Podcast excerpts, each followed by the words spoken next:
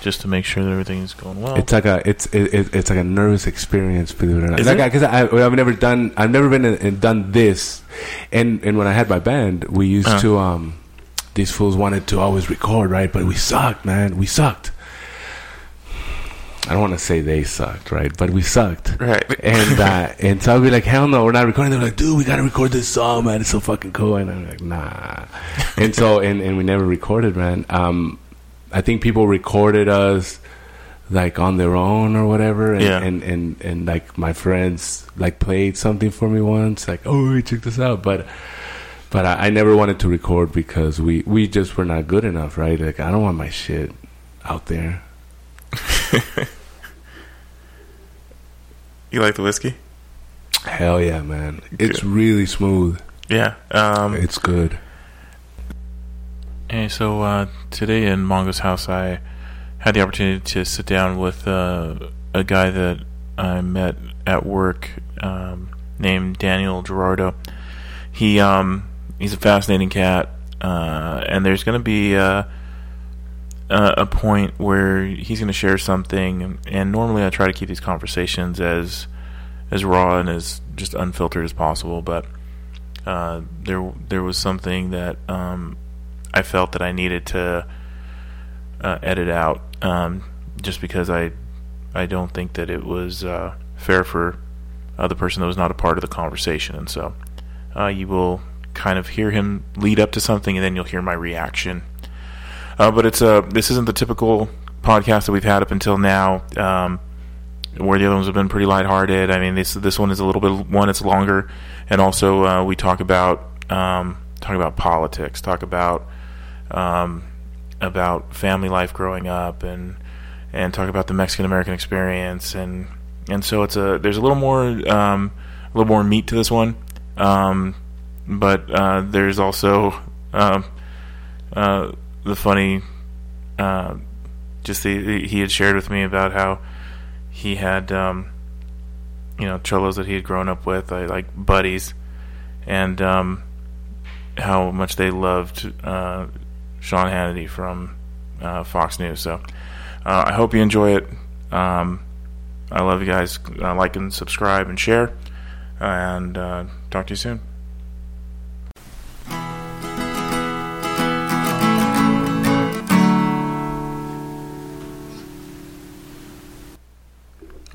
Welcome to Mongo's House. Uh, tonight we ha- or today, because we're starting early. Shit, it's already eight thirty in the morning.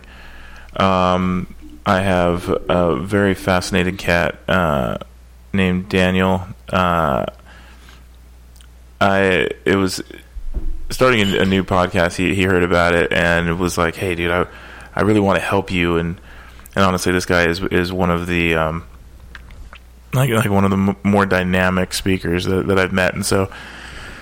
Coming right now is uh, Daniel Gerardo. How you doing, hey, buddy? Hey, what's up, man? What's up, everybody? Hey, thanks for uh, having me. Thanks for inviting me, man. I, I appreciate that. And I appreciate your kind words. I mean, you know, I just, I try to get along with everyone, I guess. And uh, I guess it comes across. Yeah. Um. So just for, uh, I'm not sure how this uh, podcast is going to go. We've already had breakfast, and now we're hitting uh, a smoky whiskey. Nice. Day drinking on a Sunday. Oh, yeah. I mean, it doesn't get better than that, man. No. we, don't, we, don't, we don't have kids around. like we're bad. I'm telling you, man.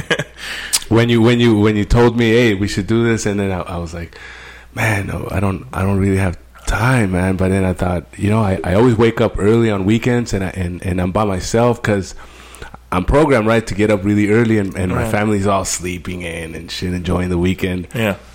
I'm up by myself, and I'm like, this is a good time, man. This is a good time. And then I thought, oh, man, I could have some something to drink. It'll yeah. be a nice, relaxing time. Hell yeah. yeah. Get get uh, get primed for the uh, for the baseball game later on. Oh, too. man. I, I, I know you you, you you told me you hadn't been keeping up, man, but yesterday's game was, was I watched crazy. It. Yeah?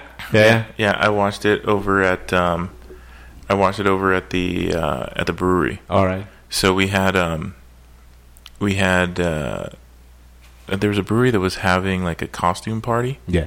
And so my girlfriend, she's like, "Oh, let's let's go." And I was like, "All right." So she um she went as a giraffe. And so and so she's like she painted herself up all beautiful, right? She painted herself all up and and uh, because she loves makeup and and dude, all I did was just put on clothes that I fucking already own. Like, you know what I mean? Like, like I, I put on I put on a hat that I use when I go camping. Like I put on a, a shirt that, and and I think the funniest thing is that um like I put on these really tight shorts, but aside from that, I was just wearing my own clothes. Like, I wasn't wearing a costume. yeah, yeah, you're kind of a character anyway, man. But uh, yeah. but seriously, like, and uh, you know, maybe I'm a little too forward sometimes with folks, but I, I, I like to be um, I like to give people information they can use. Right. So I don't know if you've heard this before, right? But I, I think you have. You probably can be like all the big characters, man. Like you would make a great Hulk.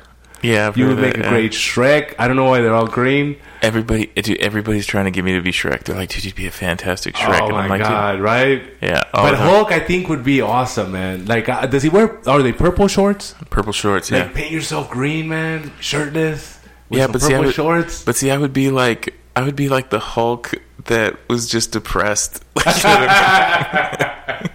Like he'd be the Hulk that's sitting there, like he lost his job. Oh, you know what I mean? He's he's over there looking at uh, at commercials about how to get how to sue like mesothelioma. I'm a fan of those, man. You're, I fan, am, you're a fan a of fan, mesothelioma? No, not not. I'm a fan of uh, of uh, I guess parody uh, characters. Oh yeah. Uh, one time, um, one time, my friends and I were going to. Um, It was Halloween and we're going to go clubbing or whatever, right? So you got to dress up. Right. And we didn't have, you know, fucking costumes or whatever. So I told them, hey, dude, let's just wear our suits that we wear to work. Put right. on a suit and put on a baseball cap. And we're say that we're um, N B A draft picks. Oh, there you go. Right? Yeah, because, I mean, you're tall. And Yeah. And, yeah. yeah, and, and actually, my friends are taller than I am. Oh, really? And so, yeah, and, and they are all basketball players. And, I, and so it was with the theme, you know, and so... I'm a fan of those, man. Yeah, one time I uh, I tried to... I went as a... Um, this was back when Annika Sorensen... I know that you said that you, you follow sports. So do you remember when Annika Sorensen uh, had qualified for the P G A Tour? Do you remember when that happened? It was probably... Yeah, yeah. When she was, like, young? Well, yeah, I mean, she was... So the thing is, Annika Sorensen, she was just... No, no, no, no, no, she no. was You're the amazing one. You're not... You're, no, not Michelle Wee. Way before that. So this was probably twelve years ago. I totally remember the name. And I'm, yeah. Isn't Annika the one that was amazing? She Yeah. Right? And so she was the first woman to ever qualify for, for the, the men's, men's P G A tournament, right? And so um, I decided to go as someone trying to qualify for the L P G A. Oh, come on. And so, like, I... I ended up I didn't shave my my I had a goatee back then, like I had chest hair, you right. know, and um, I wore like a pink shirt and and unfortunately I got kicked out of the Catholic Church because someone took a picture. Aww. And there was like what pissed me off is that there were th- in the picture there's three Ghostbusters behind me. So and, that's like sacrilegious or whatever. No, the priest is like um, so if he's a, a transvestite he can't be in ministry. And I'm like, trans, like, bro, Wait. you wear a dress every oh, Sunday, like, you know what I mean? Oh, like, but he wouldn't talk to me about it, and then I, it just, it, it got kind of ugly. But but were you trying to be a minister? Is that, or or you were just attending? You were a uh, well congregationist. Uh, so when I was younger, I had discerned the priesthood, mm-hmm. um, and I then became a. Uh, I was volunteering in youth ministry uh, for probably. I don't know, maybe like eight, eight to nine years, and then um, I, I was in the workforce working, and then I got, I ended up quitting my job to become a, a youth minister. Interesting. And so I took like a twenty-five percent pay cut. Okay. Um, and I had two parishes, and okay. I was, I had a rocking ministry. I mean, we had on Wednesdays. I think at one time I had fifty-eight kids. In a two hundred square foot room. That's amazing, man. Just wanting to hang out and talk about life. Yeah, yeah. You know, that was the thing. Like my my ministry wasn't based on on the um on like the bullshit of like like I'm perfect. Sure, sure, sure. I was really I was really like, listen, I'm I'm a broken servant. You know what I mean? And so sure. I don't know why God would want me to lead anything. Right. You know, I'm I'm not a virgin. I got a shitty credit score. You know yeah. what I mean? Like, I, like you know what yeah. I mean? Like, I fail regularly. Right. Um, but in my failure, like, I'm I have this gift to connect and also to, um, I guess to to communicate complex and abstract ideas okay. into um, a, a malleable and functional understanding. Sure. You know what I mean? And yeah, so something that people can work with. Yeah, and so I had um, I had two parishes, um, and was it here in, in Fontana or in Southern uh, California? One was in uh, Chino, uh-huh. and then one was in Montclair. That's crazy, man. Yeah, and then uh, for some reason, um, the pastoral coordinator, which is, I guess, uh, to the layperson, you have a the priest would be like the president, sure, and then the pastoral coordinator. Um, would be kind of like the head of Congress. Okay.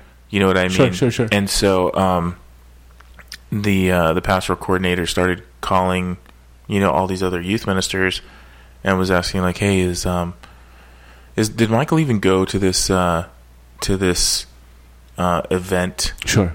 that he said that he was at? And was asking if there was any concerns about um, my morality. Sure. Or or if I'd done anything inappropriate. Sure. And so, m- like, these youth ministers were my friends, and I was highly respected.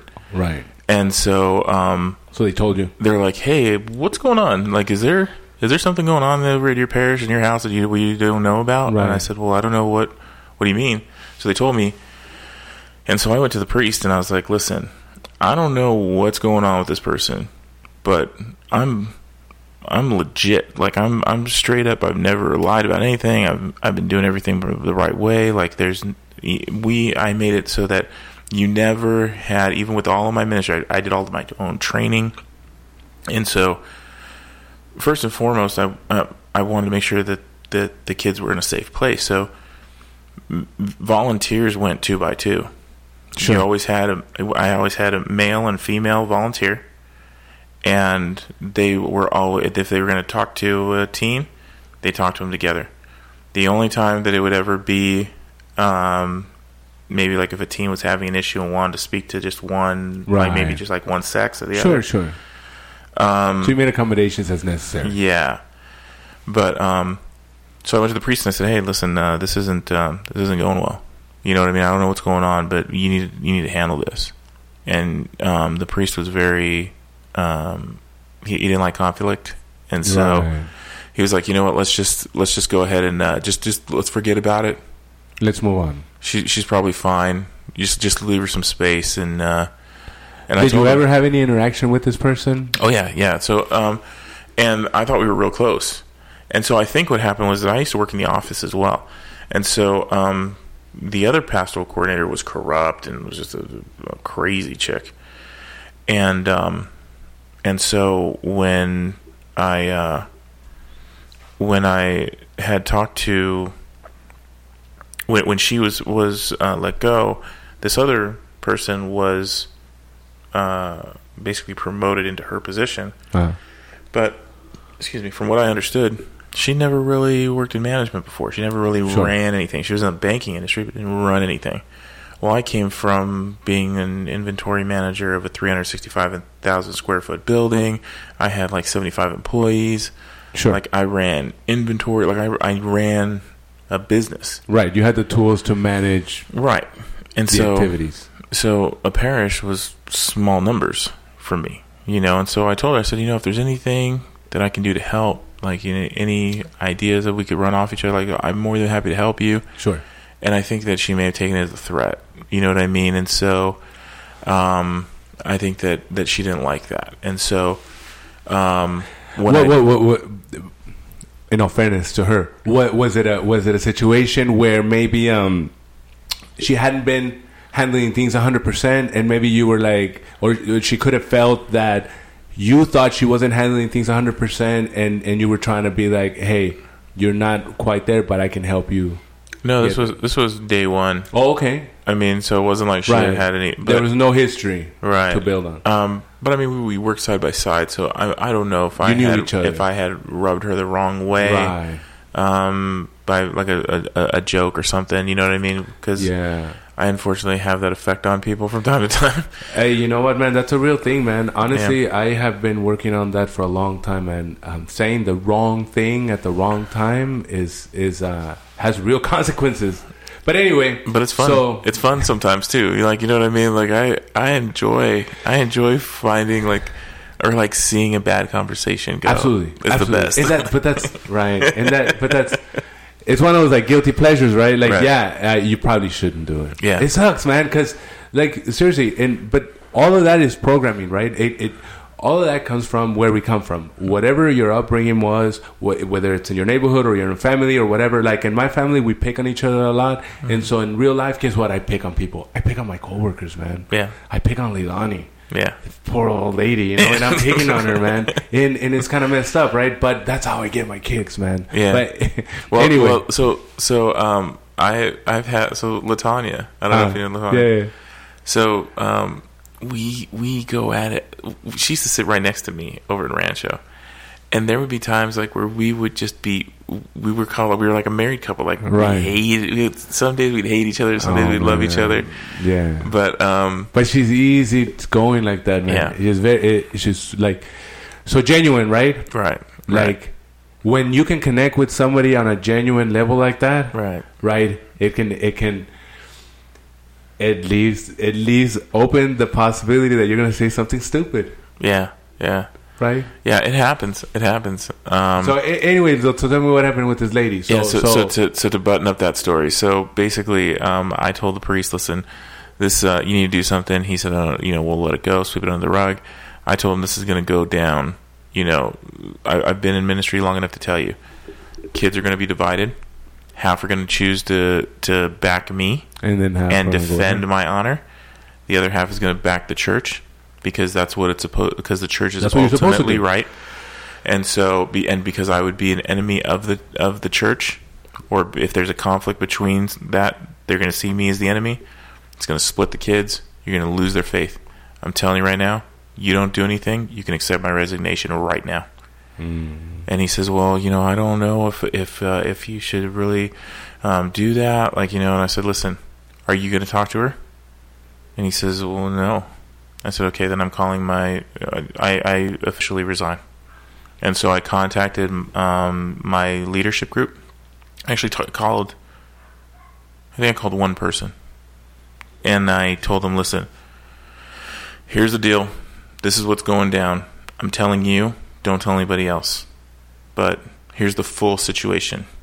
I said, and so I'm, I'm quitting because if I don't, if I stay, the kids are going to are gonna are gonna fight and they'll lose their faith. If I leave, they'll just hate me. And the and the group is strong enough to support them. And so then I went and I called all the other all the other volunteers, and I said, I'm not getting into it, but effective immediately, um, I'm quitting. And and they were like, well, why are you quitting? I'm not getting into it. Um. There hasn't been any allegation or anything, but I'm just I'm done with the ministry. And so, um, it, in general, do you avoid conflict? No, not necessarily. Or was it, or or is that it? Really, I saw it as sacrifice. Special situation. Yeah, I mean, I gave up my, favorite, my the best job I ever yeah, had. It's it, it, it's it's a crazy ending, right, to a huge effort that you put in. Oh yeah. So, do I mean, like, let me ask you: do you think that that was the best course of action in hindsight? Uh, yeah. At that point, because okay. because what would have happened is it would have escalated, and right. so so you, you can look at it. There, you can look at a chessboard, mm-hmm. and you can see if yeah, you, yeah, you if can you, see the next if you've move. played it enough. Right, where you can go. see how the dominoes are, or like how the pieces will fall. Sure, you know, sure, how, sure. You're going to see what's going to happen. And so, um, you, I was dealing with someone that was um, that was sneaking around it was trying to stir up uh, uh, some type of scandal, yeah, and trying to discredit my, uh, you know, my the position there. Yeah, and and yeah, and so because um, my character was yeah. in was now in jeopardy. Yeah, it hurt your feelings. It, it bothered you. It it it. I hold my character a lot more than just feelings. Like my character, right. like I, I hold that as like my of who I am. Right. You know okay. what I mean? And so, um, you can you can call me an asshole or a fat ass or whatever. That, right. That's not gonna hurt. That's not gonna hurt who I am. Right. But you attack my character. Um, that's that's uncool. Like I can't I can't let that go too well. Yeah, you know yeah. what I mean? And so, in that aspect, it was like I saw a battle and I saw I saw casualties.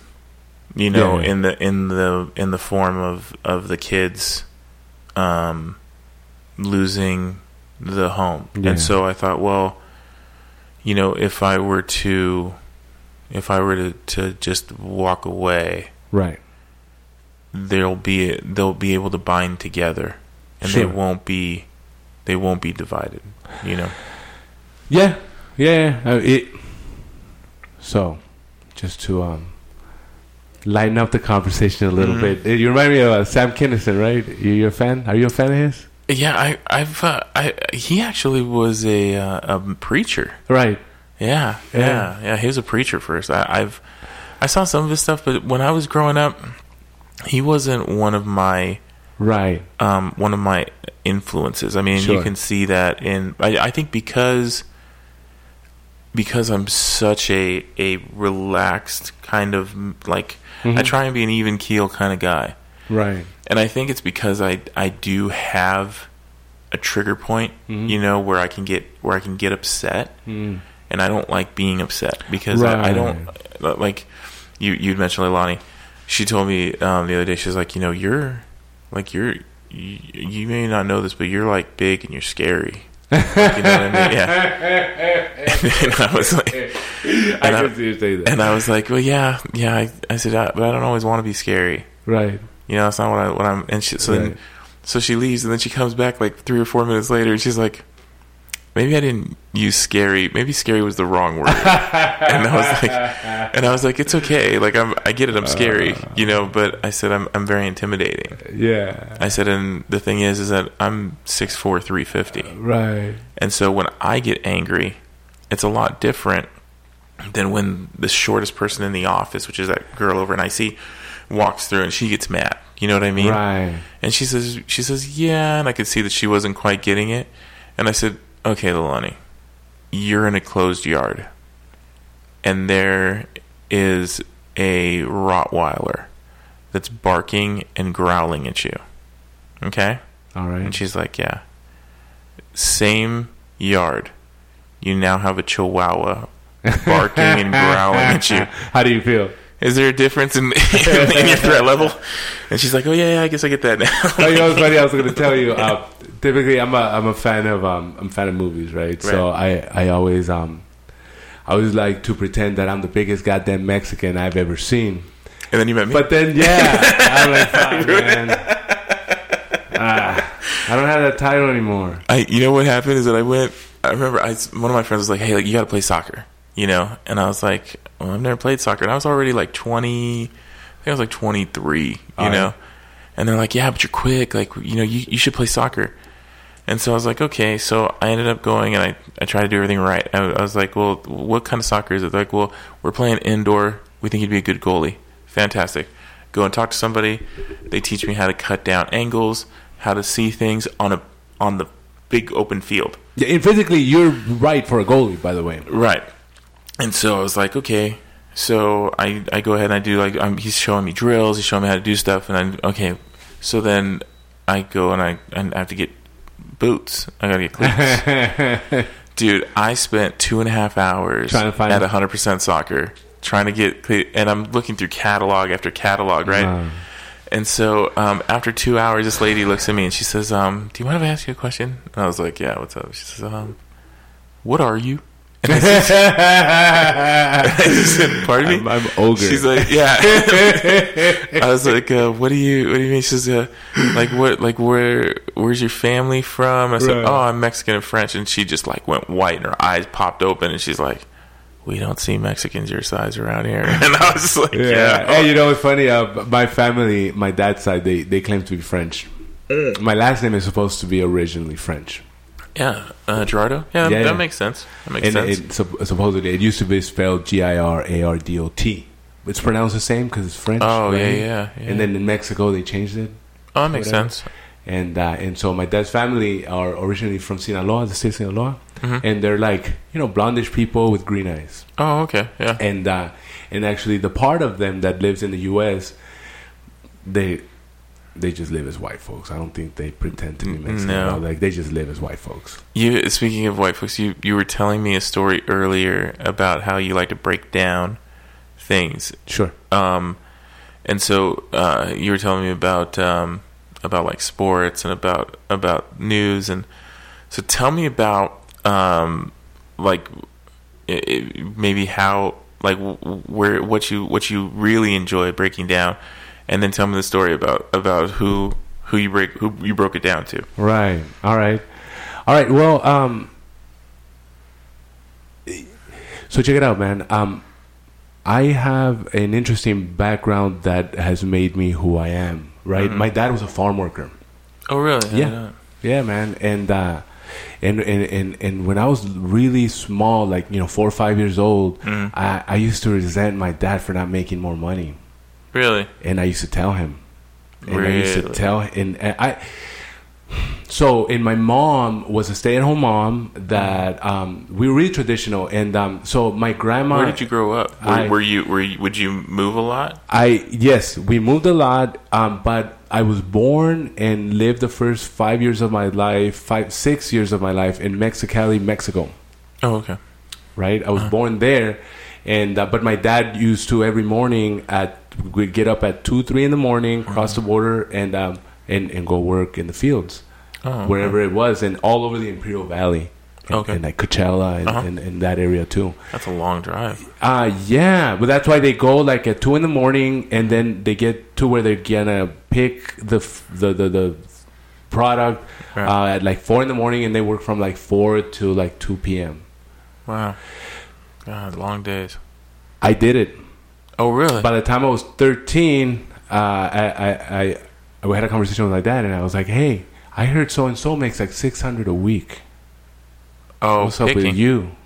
Yeah. Oh. And he was like, well, you know what? It's summer. You're not in school. Next week, you're coming with me. And I went with him, man. And, uh, and so, yeah, we woke up at two in the morning. And uh, so check it out. I am supposedly one of the good immigrants, right? My... Dad had a green card, and mm-hmm. his dad had a green card, and I had a green card. Right. So although I was born in Mexico, I can I was always able to come to the U S, and uh, we kind of we kind of grew up on both sides. Right. And uh, we lived on both sides, and uh, in and in that regard, I'm I'm really fortunate because of that experience. I can see things from both sides, and I can see things from the outside, yeah, even though I have that firsthand experience. Right. Yeah. And so anyway, um.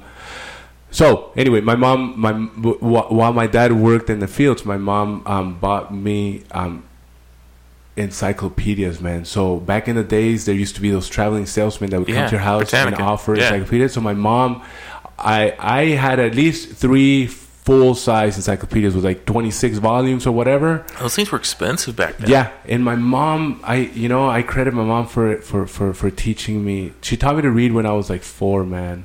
She must have started when I was like three, right? But but right. when I was four, I could I read I read the newspaper, really, and uh, and I read those encyclopedias, man, all of them. I read everything. She bought me a sex education encyclopedia, man. And, and uh, check this out, man. It was like ten volumes, right? And it was like from ages. I don't I don't think I know one volume. Like, yeah, sex, right? Like, you know what I mean? Check this out, man. I was like at that point I was like eight years old, and then so there was a, a volume from like. That you you know read when you're like from four to six, six to eight, whatever. Right now I'm supposed to wait till I till they were right. I was age appropriate. Right. Man, I fucking read all the books when I was like eight, man, and, and they had drawings of the different positions yeah. and shit like that. And I was like, wow, this is a fucking trip, man. Yeah, I would think one one volume would be the Kama Sutra alone, right? It, it, you know what's weird? Was it's it, sort of it, like was it sex in, in in like around the world as well? No, no, it literally was just like healthy sex education, and oh. it was like pretty fat books, like one hundred fifty to two hundred pages with pictures, okay, and drawings, and like the sort of biological, the biological uh, the background yeah. with pictures and, and, and, and scientific explanations. A lot about science. She got me into science a lot. And uh, and then the actual act and, and love and psychology of it and all that shit. Mm-hmm. And, um, and yeah, I used to fucking read those too, man. But anyway, um, so ever since then, I, I've been a big time nerd about everything that I do. But... Um, But being where I grew up, man, like, um, I mean, so I have like real native Indian family. Okay. Like my grandma was one hundred percent Yaqui Indian. Oh, okay. Okay. Wow. Um, but we didn't really talk about that in my family too much. It was not so, like, we just kind of took it. W- we are taught that we are mestizo. Right, so well, that's what, what we it? just assume that we're mixed, a mixed, a mixed race, right? Yeah. And we are taught that we're half Indian or half okay. Native, right? That's what we're taught, um, and so that's what we assumed, right? But uh, I like, and then I have uncles. My uncle and his family, they're mm. Tarahumara Indian, which is from the state of Chihuahua in Mexico. Okay, and uh, Tarahumara means um, lightfoot. They they're good at running, and they live up in the Sierras, and they fucking run miles and miles, man. They're good runners. Uh-huh. Um. And I bring that up to because I think it's very important that we become aware of who we are. Mm-hmm. Um, I don't want to get into that whole story because you want me to get to that. To no, that no, story about the stuff. That, but we get, we'll get to that later. We yeah. Can, we, so, dude, we're drinking whiskey. Yeah, we're we're going to oh, talk yeah. about a I'm whole. I'm going to get a refill. On go ahead. we're so, going to talk about a lot of shit that we're not even going to realize, and hopefully we don't have to edit out too much. I hope not. And so yeah, man. I, so the term. So me and my people, we're known as Mexicans, right? In this great society. Are you ready for? for yeah, some go ahead and give me a little bit. We're um. Oh, we're good. We're we're we're Mexicans. We're immigrants in this land, supposedly, and uh, and uh, we're here imposing ourselves on this great nation, right? But uh, check this out. I'll tell you a little bit. There's a book that you and everyone needs to read that's called Our America by a guy named Felipe Fernández Armesto. Mm-hmm. All right? Have you ever heard of um, A People's History of the United States of America by Howard Zinn? No. And I'm going to be very honest with you. Like, people think that I'm smart at work. Right. That's how, that's how we have met. I'm a fucking idiot, bro. Like, you know what I mean? Like, I'm an analyst. Sure. And so... I don't know shit about anything, right? But I know how to find it, sure, and assimilate the small amount of information that I need, right, instantaneously. Good. And so, so I am not well read. I've the last book that I read was Rise and Walk, which was about um, uh, about a New York Jets football player that had a. Uh, that had a spinal cord injury on okay. the field, and his his story that I think was in nineteen ninety-eight. Hot diggity dog, man! Yeah. That's twenty years ago, man. Yeah, hot dog. Well, you know what? It, it, so I read on Quora. I don't know if you're a fan of, of Quora dot com, but it's a great uh, social media where smart people exchange ideas. As opposed to Facebook and Twitter and all that sort of stuff. So hmm. if you get a chance, check out Quora dot com. Great C, forum. C, is it C? Q. Q U O Q U Quo Q U O R A dot com. Quora. See, they don't even want the stupid people to find them. Yeah. Well, check this I out. I would have man. been using C's, K's. You know what I mean? Like, I know. I, I think it comes from the word quorum, right? When you when you have agreement on something, when you have enough people in a committee present mm-hmm. and they can agree on something, then you have quorum. And so Quora dot com is that is where so-called smart people discuss topics and they agree on well, everybody upvotes the best answer, right? Oh, okay. And and I didn't like, know what I didn't realize that accord meant agreement until I watched Pirates of the Caribbean. Oh, that's funny. No, that's not funny. But, but that's just that's just legit. I, I just thought it was the name of my my of a Honda. That's but it I, is I funny. I didn't know. and, and that's cool. But you know what? I you know what I learned from them. I learned the word um. I learned parlay. I know parlay, parlay means to speak, but I realized that in the pirate world, to parlay meant to come to an agreement, to right. to to to like put the guns down and have that discussion. Right? right? It's time for a parlay. I like that. So go so go back to, to Quora. Oh, so anyway, uh, uh, check out Quora dot com. Um, but anyway, I I, I heard uh, I read on Quora about um, I lost my train of thought. What what um I was trying to tell you. We were about, talking about your background. We were talking about the about uh, we uh, about where your your family came from. Uh-huh. That we were mixed race and that we are here. And then I told you about uh, Felipe Fernández Armesto. And then you asked me if I, I read the book um, A People's History of the United States of correct. America.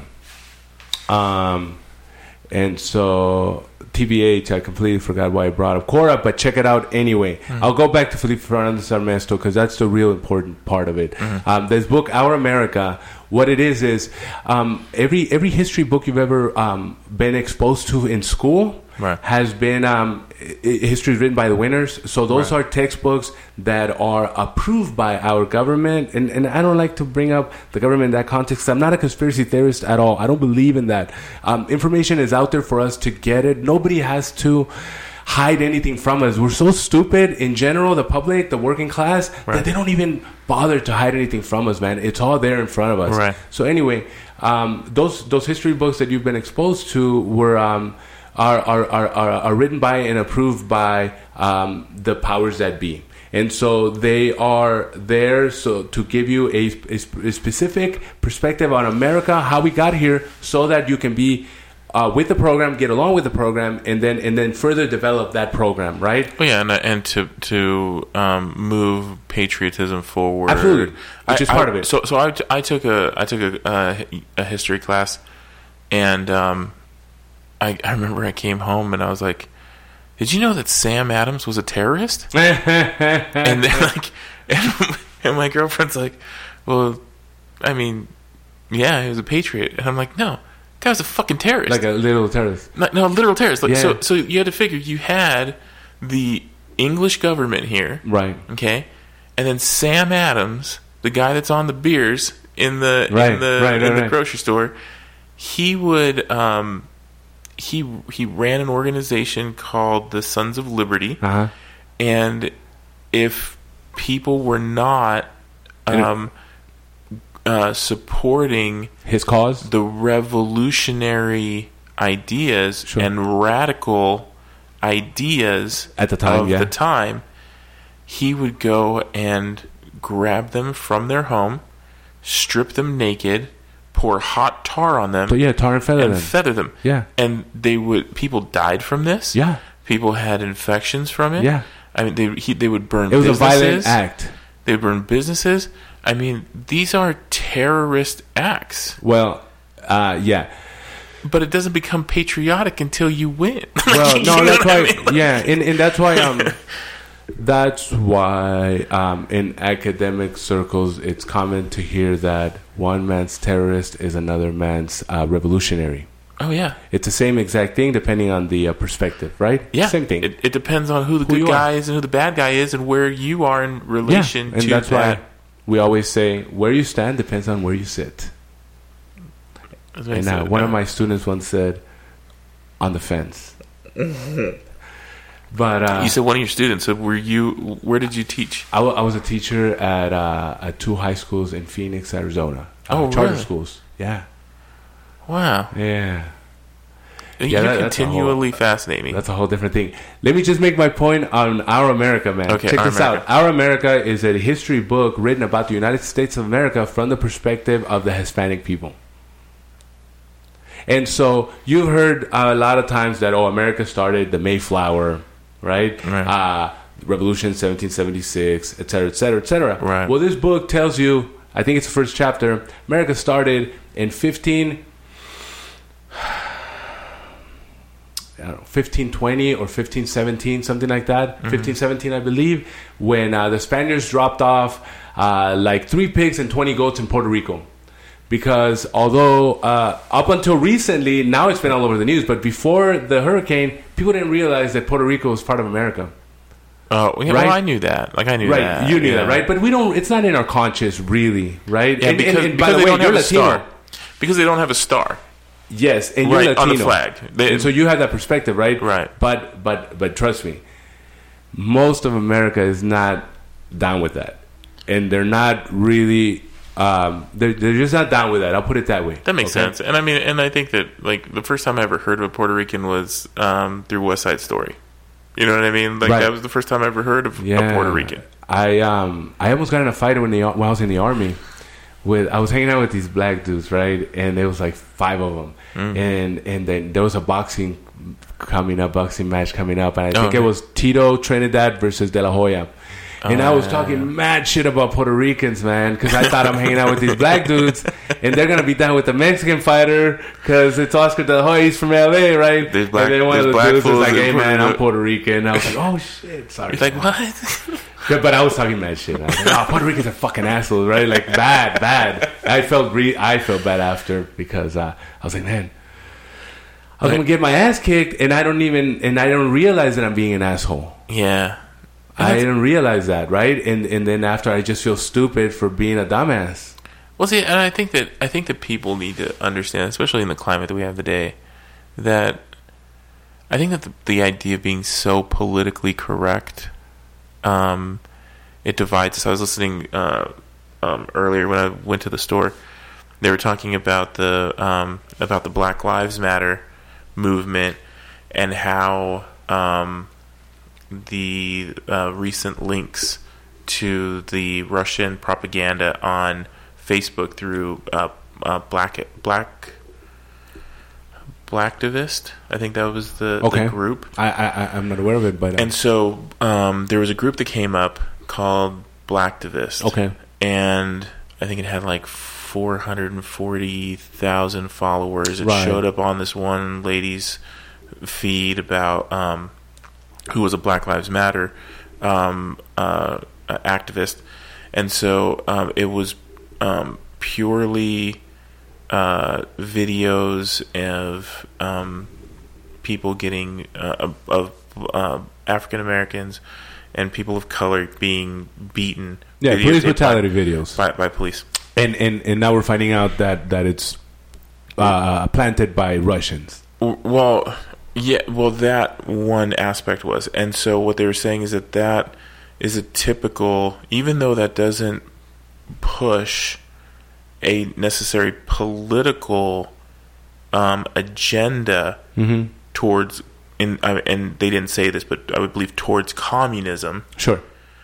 What, it's a divide and conquer tactic. Absolutely, absolutely. Because, because if you can divide up the... Um, If you can divide up the, the people, yeah. you will, and, and you can you can conquer them, and that's really what happened to Greek to Greece. Right, ancient Greece right. was this powerful nation. They had these poli that and poli were like the city states. Right, they they were like just powerhouses. Sure. of of culture, of um, of trade, and then what happened uh, military was power. That, well, yeah, well, some were. So Sparta right. was a military state. Right. No, in, in, in, in Greece, although they were farmers, they could hold their own, obviously, right? Right, but th- but the thing was I mean, Athens, that, that say so Athens. You had different states. So sure. So think of... Uh, think I'm of, a fan of all those, by the way. Right, so think of think of Alaska as the wilderness state. Yeah. And then think of... Um, like uh, Arizona and Texas as the open carry... kind of we're badasses yeah. state. Yeah, absolutely. And then California is like the hippie, fun-loving, artistic state. Absolutely. And New York is the fucking uh, number one state, really, right? Like number one money, number one control, number one yeah. like producer of ideas. Producer like New York. It sucks because we're in L A and we want to claim we're number one, right? And and, right. and and we're number one in a lot of aspects. But if you really want to like get down to who's running America. The powers, the powers coming from New York, man. Even in L A, like our our powerful people in L A, yeah, they're New Yorkers, right? Right. And I and I and I I'm, I, will, I I the one thing I do know is that I'm an idiot, and so I will. So I will always defer if I don't know something. Sure, I'll say, you know, you're, you're probably fucking right. Like I don't, I don't know. Right. You know what I mean? And so, and I and I and I realize that like you you've read more newspapers by the age of ten than I've read in my entire life. Right. You know yeah, what I mean? And so I'm a fan of newspapers too, man. And so, um, so in that aspect. Uh, but anyway, but back to Greece. So, so the idea is, is that they had all of this infighting, mm-hmm. and they had fought each other and depleted their resources so greatly that the Mesopotamians, right, and Alexander the Great, the, the father of Alexander the Great, came down. The Macedonians, Macedonians, sorry, sure, Macedonians, you got it. Uh, came down and uh, destroyed them. Right, and, and then they took assume, over. Assimilated their culture, yeah, yeah. but they were wiped out. And right. so, you know, that's that's really what I think is where we're Behind. facing. And I think that's what we're facing. I sure. think we are facing in our country yeah. a um, so many political divides and infighting yeah. that we we can't see the clear threat. Right. Well, anymore because I, because even though we have all of this stuff that's coming in, right? You know, you have, and again, it's from the little snippets that I've heard.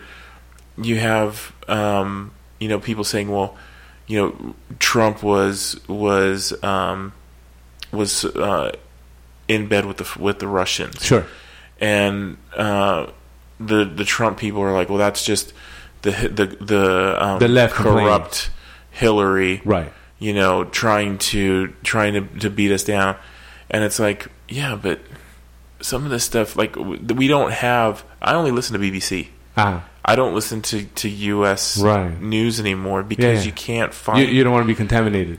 Well, you can't. It's so hard to find someone that without is, an angle that that doesn't have that angle, right? You know, I tried to watch Fox News. We are we are in a heightened sense of of argument. And so people I, that would typically be more sensible are having to choose sides, right? And they're having to defend their side, right? Like, right. I think that's obvious, right? Like, I actually do watch U S News, and I watch all of them, right? Like, I'm a fan of C N N, M S N B C, and Fox. Yeah. I listen to Fox, man. I love Fox. So I so I listen to Fox, and then, like, the first, like, like I was like, oh, great point. I didn't know that. Right. Great point. Right. I didn't know that. Um... And that's why they're going to kill and rape our children. Wait, what? Democrats? What? What happened? Like, you know right. what I mean? Like, I didn't... Oh, oh, and here's the thing, though. And, and so, then, and thank was... you. That's a great segue because right. you're going to bring me back to my story about Hannity. Right. The Hannity story. And, and that's the thing, right? And so, to clarify, I listen to Fox not because I think they make great points. I listen to Fox because I want to know what they are thinking. I want to mm. know how they are building the rhetoric. And, and when I listen to... Um, I've had enough of this um, whiskey that I can't remember um, any of their names. But the main guys over at Fox, I listened to about three or four different guys. Uh-huh. Um, yeah, I can't I can't remember their names right now. But but it, it, it, if if somebody told me, I would be like, yeah, that that guy. But anyway, um, I listened to how they build their arguments because I want to know. Like, for example. If the right wing has a credible argument against immigration, against illegal immigration, right? I want to know what their point is. I right. want to know if it's a legitimate point. Right. Um, it's not, by the way, not not in the way in that in, in, in which they are framing it. Um, you ever listen to a radio station, um, um, K C R W? Is it K C R W? I, I, listen, it I listen to K P C C. Okay, so I believe it's K C... I don't know if K C R W is the Santa Monica one or if it's the one that... No, K P F K.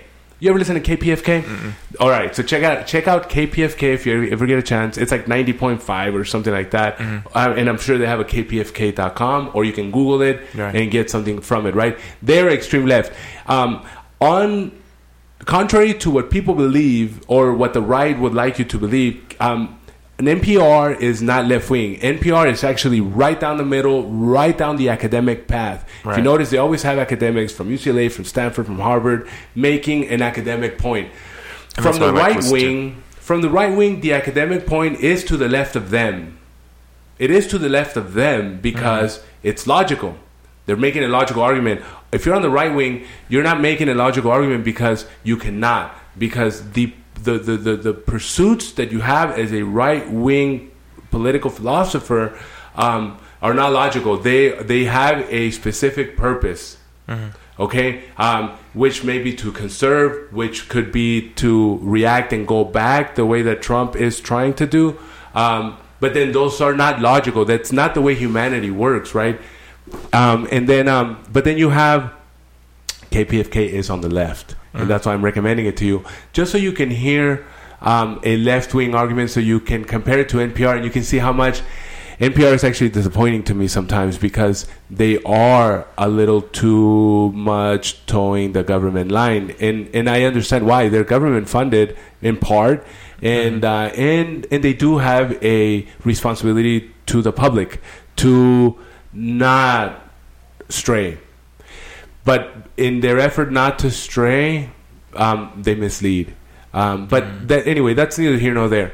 Um, We started talking about this whole thing um, because I brought up to you that I had these homies on the east side that were fans of Sean Hannity, and um, and so yeah, I used to kick it. You're uh, like you were saying East L A. Yeah, I, yeah, yeah, yeah, yeah. So yeah, that's how we talk, I guess, right? East but uh, anyway, so yeah, I used to kick it right down Olympic Boulevard, man. Um, man, and you know what's crazy is um, it really gets on my nerves when people talk about about gangs. Um, Because we talk about gangs on the surface, and we talk about the caricature, caricature definition of gangs. And um, I have a lot of friends that are gang members, that, that are gang members that belong to, um, man, they belong to, like, real gangs, like Pacoima Brownstone Locos, or uh, uh, uh, uh, fucking Stoner Trece Locos, or La Trece Locos, or... Um, You know, the the regular neighborhood gangs that people grew up in, right. and, and, and, and, and that's just, that's their lifestyle. Mm-hmm. And um, anyway, um, and so I wish I could say names, but at the same time, like names of, of, of gangs and names of people, right? Because I think that we people need to be aware of that. But I, I'm not comfortable with the form, and I don't know who's listening and stuff like that, so I, I should not, and that's right? Fine. Yeah. Right?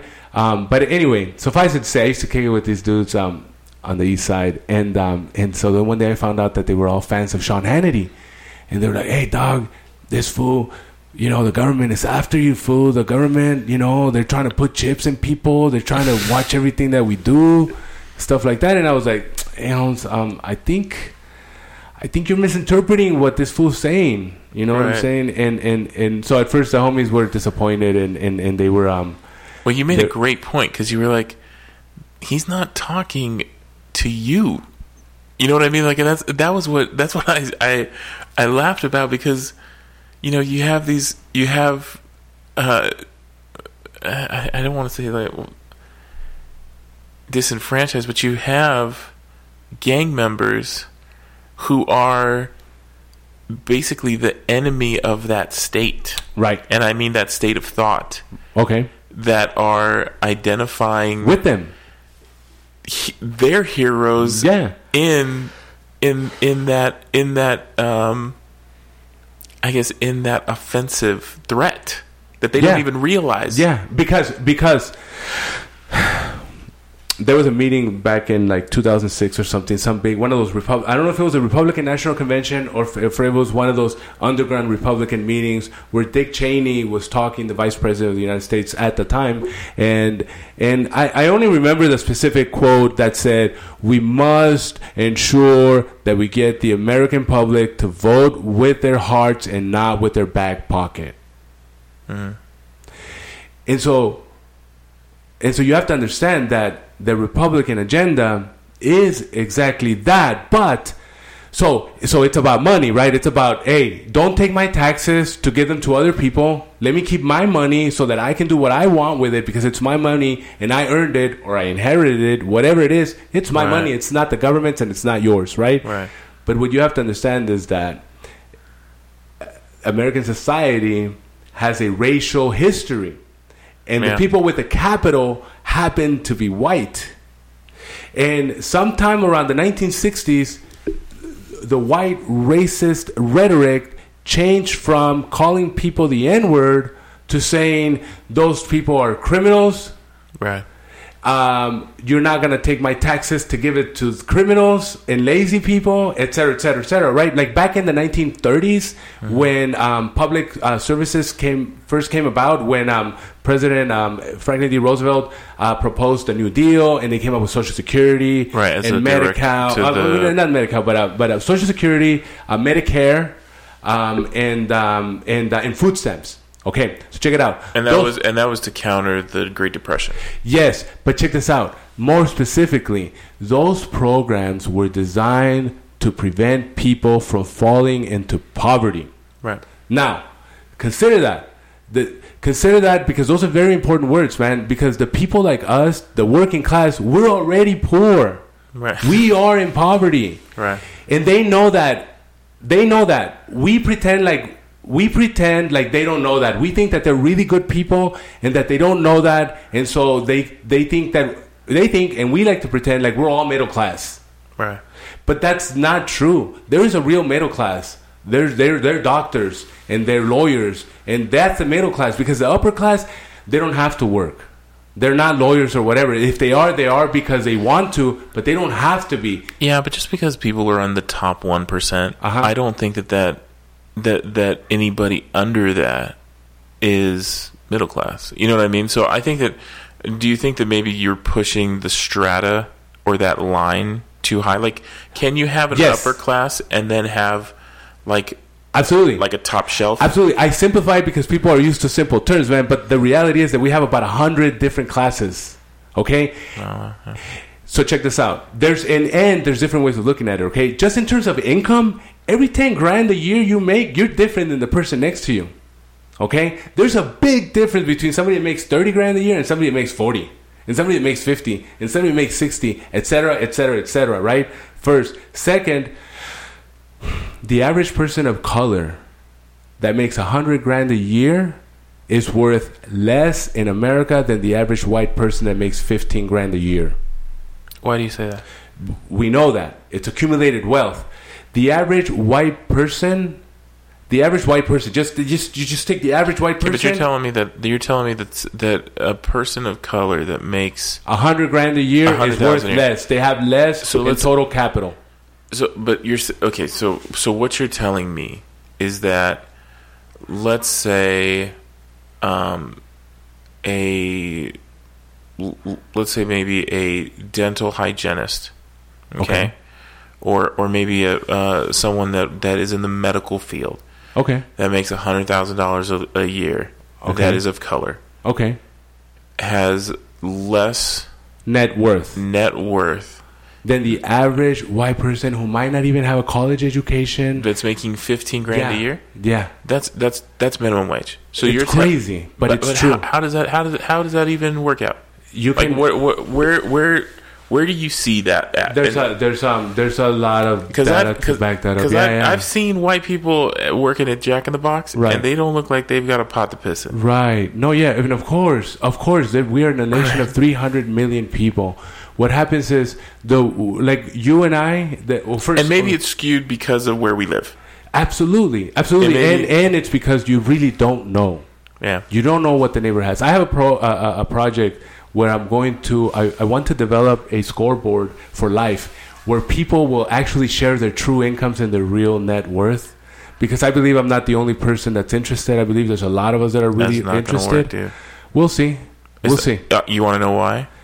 Child support. Well, we will see. No one's going to share.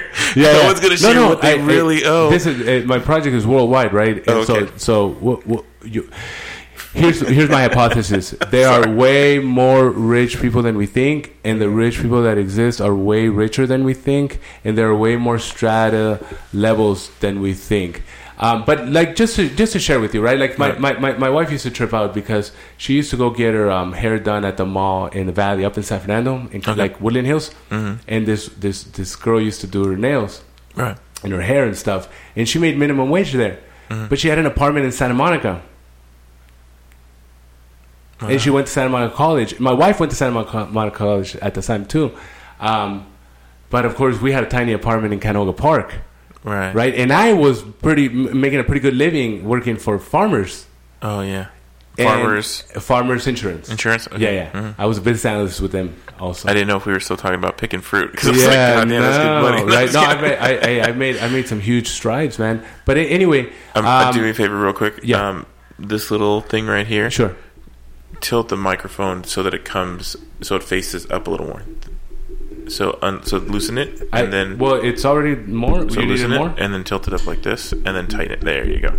That'll make it a little easier for you. Oh, all right, all right. That all right. way Maybe you... Move it closer to me. All right. You don't have to move it. It's just that I see you hunched over, and so yeah. if you tilt oh, that I, up, yeah. it'll allow you to just be a little more comfortable. I think I think I just say like this, man, okay, when well, I'm like chilling or whatever. But anyway, so... Uh, um, that, that, you know, you make a good point. So I, I, I guess when I say that kind of stuff, I need to have specific references so that people can, um, can, can look up, uh, but, uh, and so that's my homework for me. I'm going to, I'm going to look up some specific references so that mm-hmm. people can, um, can, um, look up. I guess I've, I've heard it many times. I've heard it, uh, in, in, in, in uh, I've had it, I've had discussions about it, like in, in different classes, and I've heard different, um, like speakers talk about it. You know what I mean? How how the distribution of wealth is so uneven that um, that w- those of us that are not part of it, we're not aware. We yeah. just are not aware, and and which doesn't mean that we are unable to have a good job and own a house and own cars. And we in the working class, we are taught that that's all you really should need, right? Especially if you're any type of religious. That's what religion really conditions us to, right? Like, hey, be thankful for what you have. You have a house, you have cars, you have a family. That's all you need. Yeah. Be happy with that, right? And and that is what most of us strive for. That is the American dream, right? It's the American yeah. dream. Why wouldn't you be happy with the American dream, right? But but there's a bigger picture, and I personally I can never get away from the bigger picture, right? Mm-hmm. Um, which is um, which is happening all the time. And I I don't necessarily want to get into it, but anyway. We're, we're, uh, I'm just rambling, man. Just to make no, no, the point. No. And and this is really like this is what this is. Like I'm just, I really don't want you to feel like you have to stay on each other. We're, right. I this is just a conversation. You know right. what I mean? So oh, don't yeah. don't. Even don't though I just asked you, just because I asked you to adjust the microphone, don't think about who's listening. Like this okay. is just I. Cool. We're just talking. You know what I mean? And so it's okay if you don't have all your. This is a great time, by the way. Yeah. It's really good I, whiskey. This is fucking cool, man. I'm having a great time, and I love to talk, man, and I and I love to discuss um, like um, esoteric topics, I guess, and, and shit that people don't normally talk about. I talk about it all the time, and I get on people's nerves because I'm always discussing this shit, man. It's ever present, right? So check it out. I used to go to a psychologist, uh-huh. and um, the first session I had, I, I, I went in because. I was um, I was really I was an angry per- I I'm, I'm an angry person. Mm-hmm. Um, and that, and but and, I work and, on it. And you had shared with me, and and I think that I share that same anger. I mean, um, my biological father was an alcoholic. Okay. You know, um, Hispanic native or Mexican native. Um, yeah, he I, I'm not pro- projecting anything about your your. Sure. I'm just sharing just me. Yeah. Um. And I'm sure there are some similarities within our shared culture, but um, but my biological father was a uh, he he is a constant liar.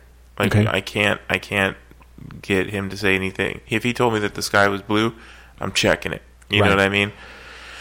And um, the the guy uh, stopped talking to me for, for years on end. I tried to build a relationship back up once I was an adult.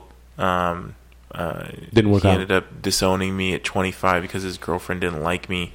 Um, you know, the guy's just a, just a horrible person. You know what I mean? He's I've seen it in in how he's treated my half brothers, um, and I and so I have anger too. You know what I mean? And so I think that um, I I go to a to a, a psychiatrist and and he says, well, you have um, alcohol. I, I know what you have. Alcohol kid syndrome or something yeah, yeah. like that. It's called, I was going to tell you, we have more in common than would, would we would normally be aware of, but I'm aware of because I'm a nerd and I remember things specifically. So we are both adult children of alcoholics. That's what it is, yeah. Yeah. Did you Google it? I I did. All right. And, and you saw that shit, right? Yeah, that list of, of, of symptoms, and you have them, right? Yeah. Like, I can't do anything right. Right. Like, when I, when I, people are like, dude, that was fantastic. I'm like, I didn't do that right. Hey. There's all the, didn't you see all the shit that was splattered on the walls? And they're like, what are you talking about? I read that shit, right? It said, fear of strangers. I didn't fucking know that I was afraid of people because my parents were alcoholics. I did not know that, yeah. right? And, and I always wondered how, like, I have friends that, that are, that are, are not afraid, and, like, I'm afraid of strangers, man. I'm afraid really? of people, right? So unfortunately, I didn't have that. Like, that I don't have. Like, okay. That's, but that's fascinating. That you'd be just... A, and, and I guess... But I'm so extroverted. You know what okay. I mean? And yeah, I yeah, that, me too. I think the saving grace was my was my stepdad. You know what I mean? Oh, okay. But, yeah, I didn't I didn't, I didn't have a stepdad. Yeah. And uh, my dad was with me uh, all his life. And uh, my dad was actually... Other than that... Like, my dad had really bad aspects... Um, considered bad aspects, but he was a great dad in other ways, man. It's really fucked up. And the story with my dad actually has like the worst ending ever. Tell me. Um, so because this is serious shit. Um, so so. Oh my gosh. So remember I told you that I had anger issues? Yeah. So I did not know what it meant to be an angry person until that happened. And since that happened, since I found that out, I changed. I became a different person. And I, I didn't know that was possible, man. Um, I can't even, I can't even, like, I can't even imagine. Like, so, just, just in what my biological father did to me, like, yeah. you know, I... There are times where I visually see, you know, assaulting him in my mind. Right. And people, and I went to go work with, I had to go back to, I went back to that company um, after he disowned me because I left the company. Yeah. And then, because I worked with him. And he disowned me on the floor of the company around my people. And I went right? back, right? And, um, and so, um, he... But you have to wonder, right? Like, whatever his actions were, I promise you, you're a grown man now, right? You yeah. know he had his reasons for behaving the way he did. I think he's just. I just think that he. I. I really. Whether he's that, stupid or not, right? Yeah. I. I don't. I don't understand. I. I don't know if it's the. If it's the result of the alcoholism, right? You, you can't make I mean? sense of it. If he's just so detached from, from empathy. Yeah. You, you know never had I mean? a problem with alcohol? Me? Yeah. No, so when I so growing up, um, my parents owned, my mom and my stepdad owned a janitorial business, so I was always working when everybody was partying in the sure. right, white neighborhood I grew up in. So a lot of my friends got into drugs, got into alcohol. I was just working, and so but my parents also said like, listen, if you want to have a drink, you come to the house. We'll have we'll yeah. we'll pour you a drink. You know what I mean? Yeah, yeah. So there wasn't any any mystique around it, right? Um, but when I went to college, my fir- I took my first. First semester in college, um, I took a drug and alcohol class, mm. uh, human sexuality, right, and I want to say communication course, okay. along with like one other, one other course. Sure, but it was like people were like, "Dude, what are you? Are you trying to figure out how to score chicks? Like how to how to, how to, yeah, yeah, yeah. how to talk, drink, and fuck? Like what's going on?" Like, hey man, like, like, it's like tr- the first year of college is a trip with that, right? right? Like it's sort of like it's like it's like open season, man, right? Oh my god, yeah. I, I, and I so for me, it was like I just I wanted I learned, and and like even now, like you've seen me drinking, uh-huh. but I drank my first one. Quick, uh-huh. and I sip my second. Right, you know what I mean. Yeah, yeah. And it's because I've I in that class I learned how long it takes for alcohol to, to detox. To, to, to, yeah, yeah. And I know that I can take two drinks quick, and then nurse the next one to keep my alcohol level at a certain to keep your blood going, but not to lose control. Yeah, yeah. I also have a biological governor, which uh-huh. is interesting, and I don't know if you have it, but. Like if I, you literally cannot ingest more once you reach that level. I have if that. I, if I start drinking too much, my legs cramp, and I will get cramps to where it feels like my knee mm-hmm. is trying to be introduced to my nuts, and it's just like, and, and, and it's just it's the most painful thing. And so, um, I get them right on the inside. Isn't it annoying? My, it is the worst. You get cramps too? No, um, my stomach, like I literally, I'll, I'll pour, like once I reach my limit, I'll, I'll pour it into my mouth and then it won't go in. Like oh. I can't. Oh, and, yeah. and I don't even gag. It just, I can't literally swallow. can't drink it. I yeah. can't drink it. And, and you know what it is too is, you know, like, the, like, like real good drinkers, they, um, they piss a lot. Yeah. Right? They're drinking and they go piss. I, I don't. I don't either. I don't piss a lot, right? I don't either. And so then I'm just bloated and it's like, that's it, right? Yeah. But but I can drink enough to get drunk. Right. And and I can drink a lot. Yeah. More than average. Yeah. But remember I told you my dad was an alcoholic? Yeah. My dad used to drink about a like a twenty-four pack on a daily basis. Wow. That's a lot. But like I told you, uh, like daily? I mentioned earlier, you know that's how I said, um, like, that's just not like Friday. No, like, like I not daily, but wow. especially when, when I was young and he used yeah. to work in the field. But check it out, man! I told you I worked the field. Yeah, I know what it's like, yeah. and I understand it, man. I understand. I understand what it's like to get up at two in the morning, work in the fucking field all day, and be all beat, yeah, physically and emotionally. And uh, and I and I guess after you, you if you if you've been drinking for many years, right, you build a tolerance and, and you're gonna drink more than average, right? Yeah, and I guess it's also what um like what you're drinking. So for me, oh yeah, my so my dad drank Bud Light. Yeah, so, so twenty-four pack is about right. Right. So for me, like I went out last night and I we went to that brewery. That, okay. Uh, and so I went to a brewery. Um, my first. My first drink was probably, um, I'll say maybe a six-ounce pour, but it was sitting at like thirteen percent alcohol. All right. Um, I had two of those, and then I had a uh, twelve-ounce pour mm-hmm. that was a six point five. Um, which is still higher than than average. than a than a, Bud, than a Budweiser, mm-hmm. um, but then I shut it down. Yeah, you know what I mean. And yeah, people yeah. are like, "Oh, do you want another?" Like you know when you have I'm good. Enough. I'm good. And so the thing is, is that um, you have to figure that. I mean, that alone was probably because if a if a if a if a Bud Light is let's say four point five. My right. first one was close to three beers. yeah, yeah, yeah. You know what I mean? Yeah, yeah. So I I would have had the equivalent of maybe seven sure. Bud Lights right. and three drinks. And you, you have the size to handle that too, by the way, right? By the time that, that, that alcohol I, I gets think diluted I, I think I look better when I'm drunk too. Distributed. Oh yeah, to the I mean to the other drunk people, but yeah, like yeah, but for sure. When I turned twenty-five, I was in the army, and uh, my army buddies um, wanted me to take twenty-five shots of tequila. That's a bad idea. And I got to sixteen or seventeen. Honestly, can't remember. And uh, and then I t- drank uh, Corona, mm. and everything went to shit after that. um, Corona did it. But uh, but but uh, I I, I want to make a I, I want to I want to bring the conversation back to something important. Um, so check it out, man. This uh, I I want to go back to that um, Our America book. Mm. I want to bring I want to plug it again. Read that book, man. It's very important. It's very important. And and I'm gonna tell you something about it because we live we don't live in the San Gabriel Valley, but we live really close to it, right? Mm. I'm gonna tell you something about San Gabriel Valley. That's a trip to me. When I read that book, it illuminated a lot for me. Mm. Check this out, man.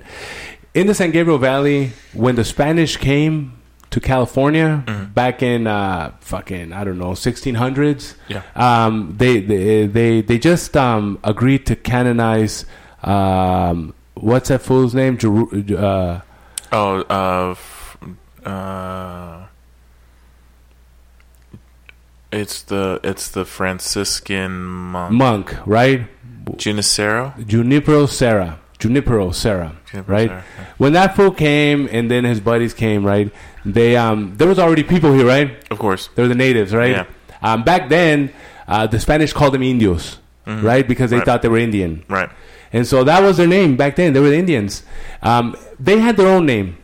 Um and, and, and in fact in, in just in this area of Southern California, like from San Diego to San Gabriel to L A to like uh, um, Santa Monica, mm-hmm. dude, just in that area there was like fucking ten or, or twenty different tribes of people. And that makes sense. All right. That makes sense. So yeah. Check this out. So one of the one of the uh, missions they established was the San Gabriel Mission. Mm-hmm. All right. Um, I don't remember. I, I wish I remember, but I remember the name of the natives that lived in, in the San Gabriel Valley at the time. Mm-hmm. But suffice to say, they had their own native name, right? So anyway, um, at, when, once they established the uh, the San Gabriel Mission, right? Now that mission belongs to the King of Spain, right? The King and Queen of Spain, right? So the the King and Queen of Spain have to receive um, uh, regular reports on what on the activities of the mission, right? right. So check this out. Um, the mission's uh, mission. And the mission's mission right. was to convert the natives, right? Right. To convert them to um, Catholicism, Christianity, Christianity um, the Catholicism version of it, right? Right. Um, the Franciscan version of it, even, right? It, it, by the way, they it was a gruesome, fucking hardcore training. Okay, the Indians yeah. used to live on their own schedule. Right? Right, they ate and worked and played on their own schedule all throughout the day. Their right. their activities spanned the entire day. They woke up with the sun and they went to sleep with the sun. And and in the middle of the day, throughout the day, they ate, played, shit, fucked, did everything. Right, right, right. Um, but the Spanish came. They brought the European version, which meant they were gonna have to plow fields. They were gonna have to plant crops. Work them and all that shit, right? Right. And in order to control them, they used to use these bells. And these bells, they're still all over California, man. Right, the mission bells. Yeah. Right, and and then that's just not just mission bells. If you if you drive down, um, I don't know if it's the historic Route sixty-six mm-hmm. or, or or a different historic uh, route that goes into L A. There's bells at, at different intervals. So they used to use these bells, right, to to call the the, the natives to come mm-hmm. to the to the missions, observe. Um, mass and then go out to work, right? So right. they would make them work like that. Anyway, so um, the Spanish, of course, did not address the Indians by their Indian name. Right. They would address them by whatever name they placed on them. Correct. So the San Gabriel Indians, they became the Gabrielinos. Mm. Gabriel, right. Gabrielinos. That's what right. they were known as. And the, you can research Gabrielinos, and you'll see their, their attire, a little bit of their history, what they look like, et cetera. Right? Right. Uh, guess what? They don't look much different than us, man. Right. Uh, quick point: all of us Mexicans that are supposed to be mestizos, just all of us, let us all grow our hair long. Okay. Yeah. yeah. And think about the cowboys and Indians. Right. We don't look like the cowboys. Right. We're not the cowboys.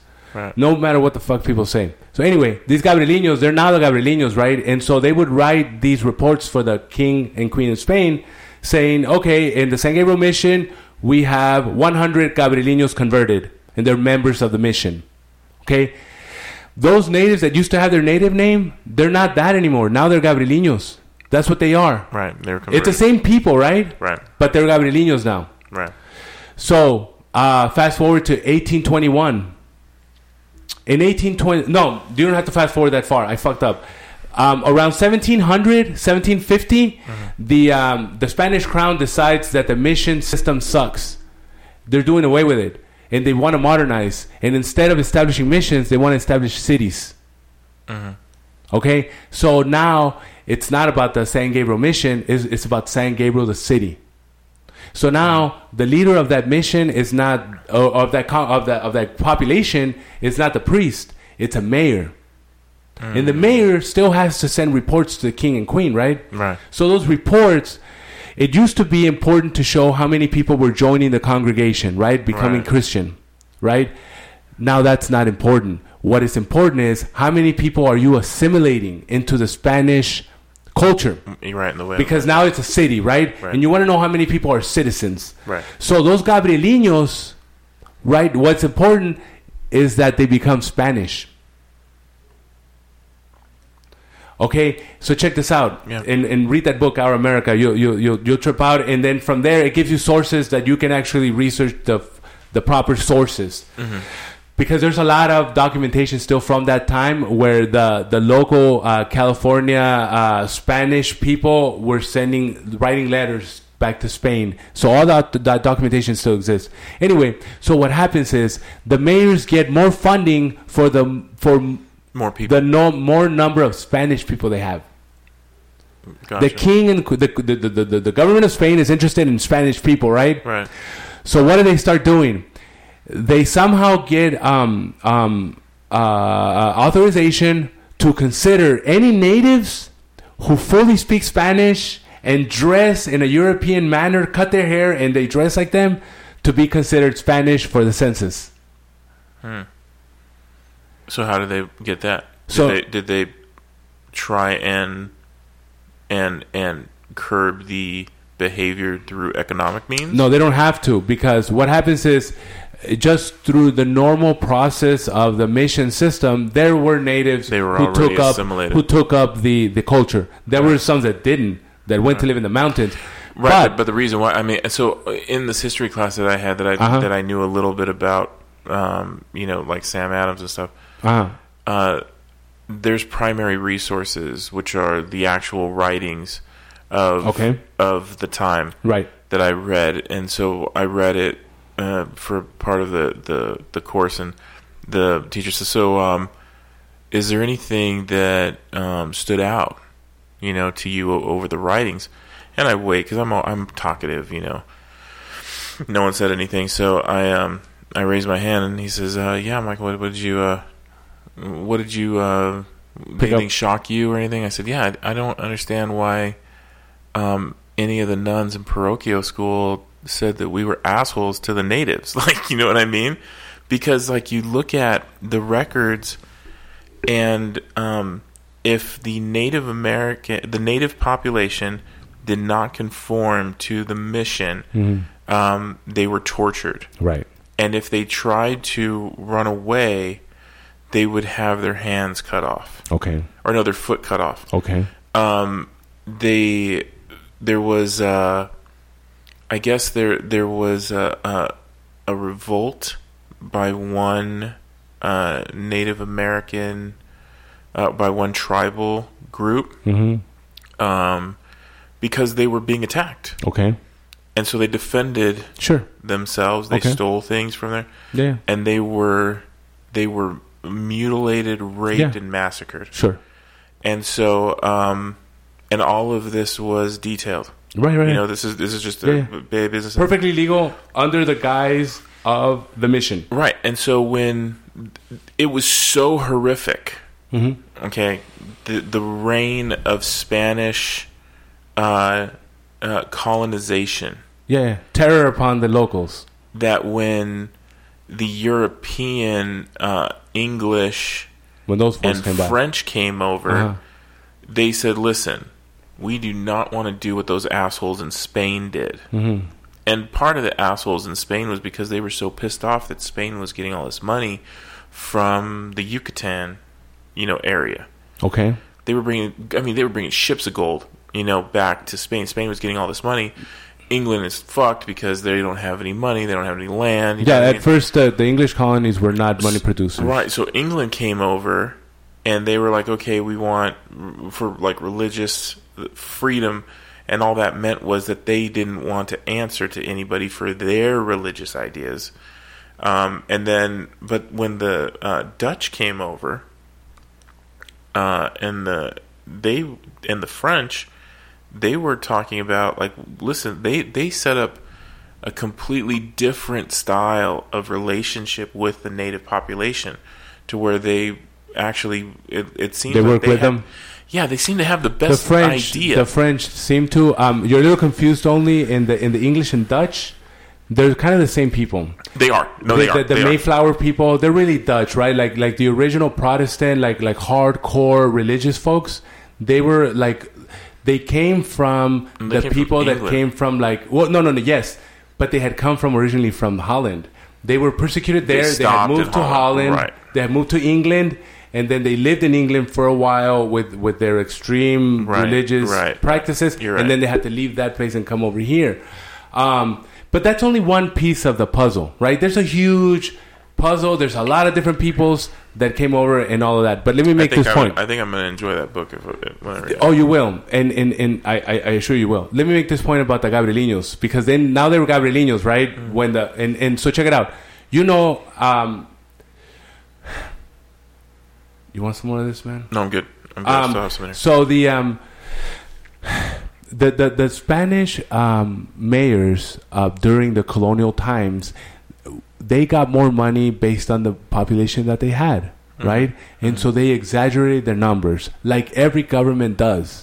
They exaggerated their numbers. Yeah. And so they exaggerated the number of converts that they had. And so they would say, we don't have two hundred Spanish, we have one thousand Spanish. Yeah, because who's going to check? Exactly. They began exaggerating so much that there is a letter from some priest in uh, Monterey, mm-hmm. not Monterey Park, but Monterey up, uh, right. up in, in North America. Yeah, uh, that wrote a letter to the king saying, out of all these Spanish people we have in the census, there is not a single true Peninsular, meaning being from the peninsula of Spain. Not a single one. All of them wow. were natives that yeah. were now considered Spanish. Check this out. This is seventeen fifty that time, right? Mm-hmm. seventeen sixty, around that, those those years. Fast forward to eighteen twenty-one, mm-hmm. and uh, Mexico gains independence from uh, Spain. Okay. Okay, now California is not part of the Spanish Empire anymore. Those Indians that became Gabrielinos, that then became Spaniards... because they were Spaniards per the census, right. officially now become Mexican citizens. Okay. Now they're Mexicans. Right. In eighteen twenty-one. thirty years later, the United States takes over. Now the United States took over. Now they're immigrants. Now they're Mexicans. Right. And they're Mexicans in the United States.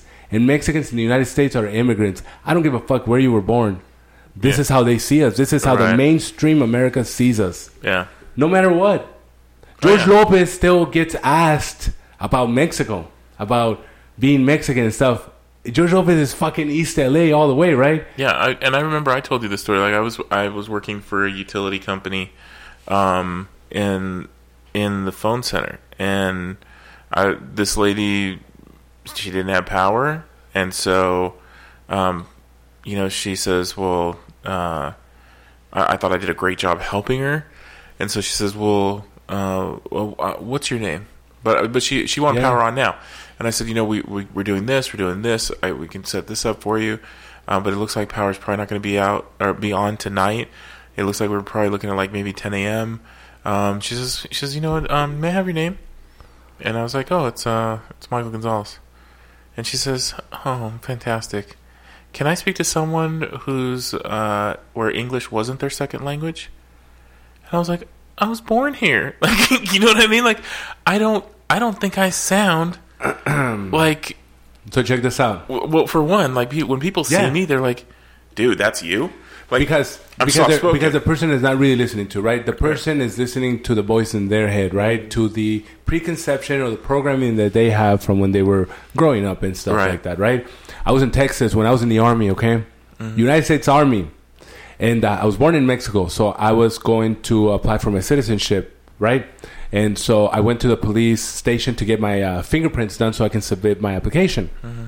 I'm in my United States Army uniform. So okay? You can, so you can join the U S I'm Army. I'm a permanent resident. Uh, with a green card? Yeah, of course. I didn't know that. You can join the Army if you're a, a, an illegal immigrant. If really? you if you if you pull the right strings. I had a I had a guy in my squad when I was in Fort Hood, Texas, that was Honduran and was uh, undocumented. Really? Yes. But he passed off as Mexican from Dallas, Texas. Mexican American, I guess. He looked like a cholo, right? He came to my room one time, right? Like I was like, oh, there, we have a new guy, right? Yeah. And so this, I opened the door and this fucking cholo's looking right at me, right? I'm like, damn, who the fuck is this? Right. He's looking for me from my past or what, right? He's like, are you Gerardo? And I was like, yeah. He's like, oh, I'm fucking Figueroa. I was like, oh, no shit. All right, homie, welcome, you know. Yeah. Grab a bunk or whatever. But, uh, yeah, that fool was undocumented. That's crazy. So, anyway. Um, yeah, I learn shit all the time. it, it, it, it's a who, trip, man. Who knew it was going to be in front of a microphone and whiskey? I didn't know that. it's, it's It's great, man. It's great. So anyway, I, I I told that whole story about that so that we, we can gain a little bit of perspective on how I, I really take offense, man. Um, like I was born in Mexicali, right? Mexicali is the capital of Baja California, right? Yeah. Baja California, it has the name in it, California, right? Right. And we live in California, the state of California, in the United States of America, right? The state of California, prior to this being the United States, was known as Alta California.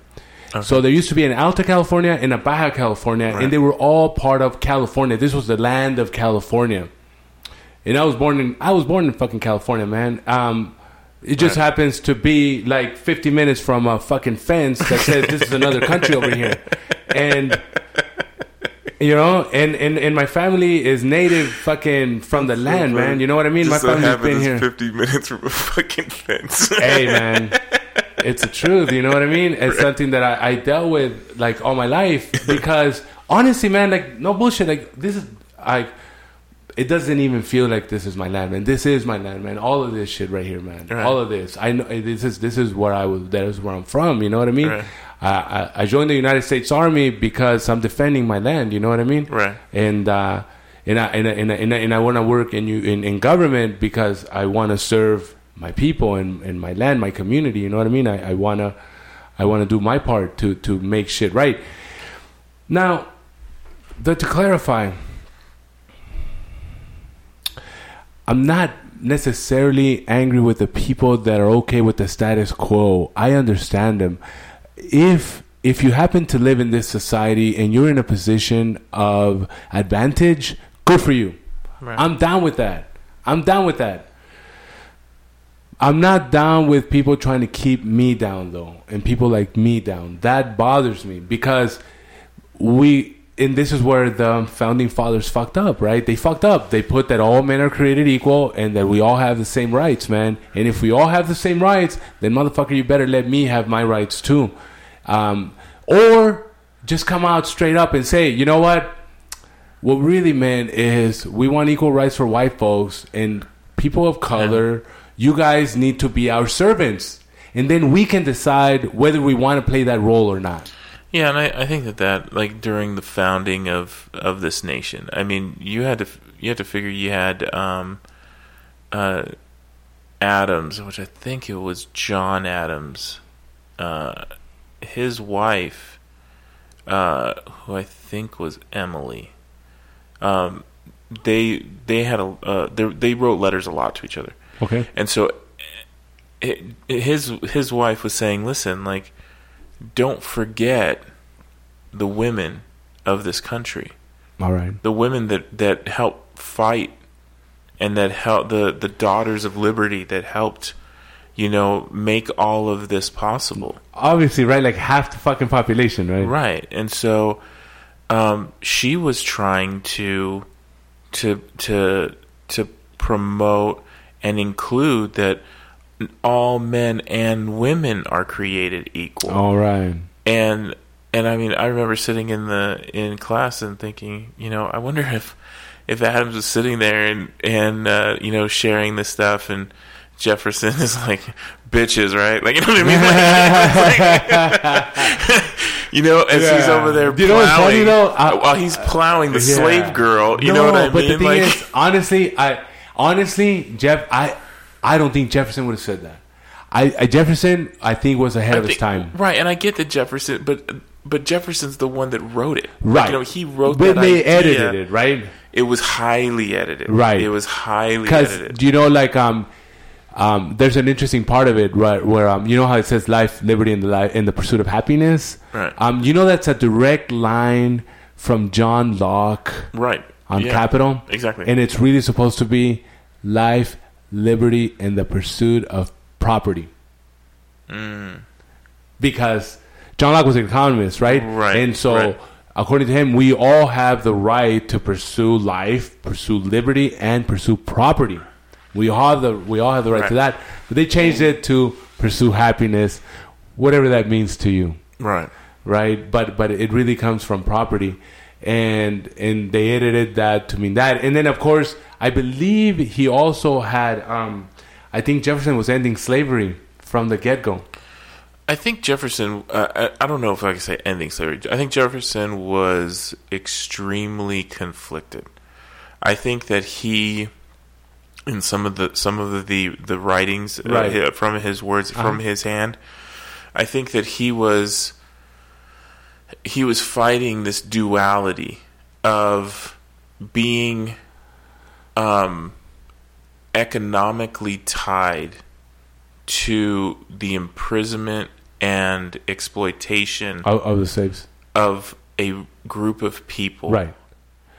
while simultaneously being in love, right, with a group of people. No, I, I, and I and I think that he saw. He he was one of the few people that was able to see a glimpse of humanity in in in non-white people through through a a uh, you know eighteenth century um, w- right white right. man's view. No, yeah, yeah. In, in, and I, so in that sense, he's visionary. Um, but I mean, all throughout history. I mean, I used to think. I just think Abraham Lincoln was a badass that fucking kicked doors right, down no. and was like, "Listen, this this this slavery bullshit's got to fucking end." Like, you know, right? Like, no, I no, no. That but you made a good point because I was going to bring up Lincoln myself because right. I think Lincoln is a good. Um, he's, he's sort of a good. I didn't know that he killed zombies until I saw that movie. No, man, you gotta read. You gotta read A People's History of America by Howard Zinn. Okay, you got me, you got me reading a whole bunch of books, man. Are Check it gonna... out, man. I'm telling you, no bullshit, man. Are you because sure you're you, not... you gotta, you gotta, you gotta know what the fuck you're talking about. You know Oprah's what I mean? Book club is this. This yeah, is gonna know, be right? the Gerardo hey, book hey, club. Man, I there's a few books that I um I'm a fan of yeah. because they have changed my life. Man. So those are two: Our America and A People's History, and also Siddhartha by Herman Hesse. Read that too. But you anyway, told me that before. Yeah, yeah. yeah. But anyway, in a, in a People's History, um, there's quotes of um, of uh, Abraham Lincoln talking to white people, like a, a group of just white folks, mm-hmm. where he says, "Look, I'm not one to pick sides. I'm not one to say that one race is better than the other." But Stephen if, Douglas. But if you push me to the, if you push me to give you an answer, I'm going to say that the white race is better. Right. Well, yeah. That was so. That was it. It wasn't just white people. It was. It was in the Stephen Douglas debates okay. that that came from. Okay. And so in the Stephen Douglas debates, how that all came through is that um, debating back then, there, there there would be someone that would go, you would just go and there wasn't really debates. You would have someone go and give a, a, a, speech. a speech. So think of think of a Trump rally. Right, right, right. Okay? He gives his speech. So he's out talking to his people, telling them about how they're going to make America great again, mm-hmm. everything's fantastic, and what um, uh, what Lincoln would do he would is retort. he would go no, he would stand across the street. Oh wow! They didn't have P A systems, right? So he would stand across the street, uh-huh. and he would stand on a box, and he would start talking about the shit that Stephen Douglas was talking. Right. And so he was kind of like a political heckler. And he would get on his soapbox. But that was talking about how he was going to counter right. the bullshit that was going on with Stephen Douglas. Sure. So then, and so it was like a train tour that Stephen Douglas would go around. And so Stephen Douglas finally says, "You know what? Who the fuck is this wiry kid? He wants to play? Let's go ahead and play."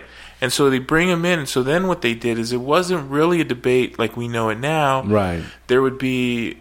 A, a, a, a crowd. There would be a, like a speech, uh-huh. and then on the same stage, and then the other one would give a speech. Okay. And so, what when you see the debates, mm-hmm. they are speeches that are over the train ride. Right. So it okay. looks as though they're having this conversation, back and forth. But it is a speech from one, and then a speech, then a from, speech the from the other. Right. And then the next speech is actually a speech that is addressing the speech from the previous city. Sure. And so, um, you know, I'm sitting there and I'm like, you know, Lincoln is over here saying that, you know, that he he sides with the whites and that and that you know whites are superior, superior, uh, uh, the superior race. Right. And and Stephen Douglas is saying, listen, um, if If any of you are perfectly okay with Missouri, because I think Missouri was what, was, the, was, on, the, on, was the on the fence, right. uh, whether they were going to be a free state or right. a or a slave state. state, and so he says, you know what? If you if you are perfectly fine with having your your land be uh, subject to having um, former slaves and having slaves come and be your neighbors and and you know have their kids be with your kids, then and and be equal brothers of the land, then go ahead and vote for this guy. Right. But if that's if that's not if you're not willing to take that leap, right, then then vote for Stick him. With me. And then Lincoln is like, well, well, I'm not saying that we're I'm not saying we're equal, right? Clarifying. You know, but after but they time, should have freedom. And but after time, he does start like towards the end of that, right? Lincoln Lincoln has enough. So the so Lincoln got the the um the nomination, right? Because he wasn't, he wasn't the person that we think of him today. Right. That person was out there. Right. That that candidate that was like, you know what, it should be truly equal. Right. But they knew that they would not be able they to wouldn't get that swing across. The vote in the lower states because of the three-fifths right. law rule. Right. You know that's a, that you know that's a, that's a very good point. That's a very good point because in politics, um, the players have to play by the rules, and if they want to get something done, they have to do it within the context, and that's totally understandable, right? Uh, uh, Lincoln had to act the way the people expected him to act. The people that were going to vote expected him to act, so he had to say the things that he said, right? Uh, it reminds me a lot of Malcolm X. In in in in that. So, those of uh, um, those of us that, that, that, that are people of color in America and are politically active, we tend to be either on the Malcolm X side or on the M L K side. Okay, right. We tend to be on one of the two. I'm on the I'm on the Malcolm X side. Okay,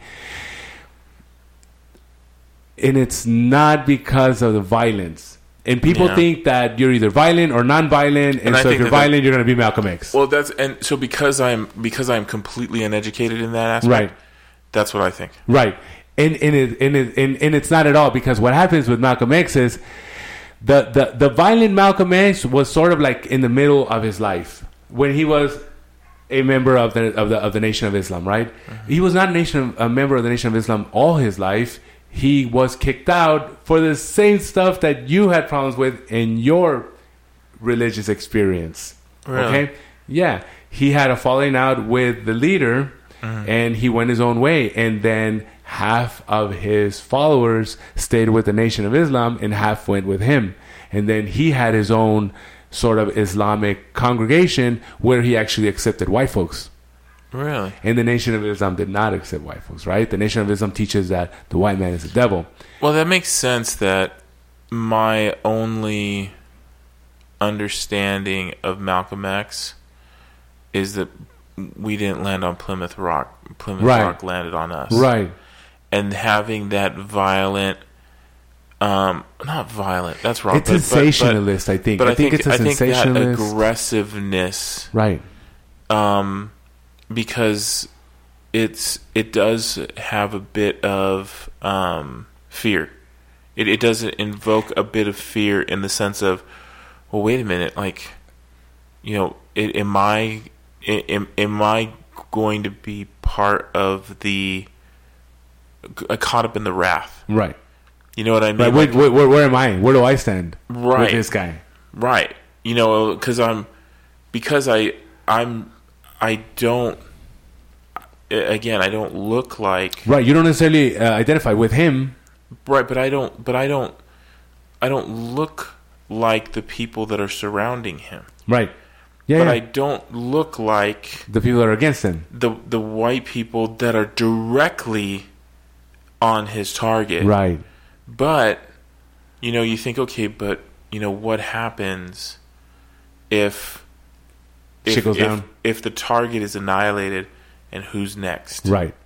Well, that's why those of us that are not educated on Malcolm X's teachings, we need to become, right? Yeah. Go ahead and keep talking. I'm. Uh, there's a bottle over here that I've never tried. All right. It's, um, so yeah, it's actually uh, it's whiskey that my dad got for his first marriage back in the sixties. No way. And he never drinks it, and I, I don't.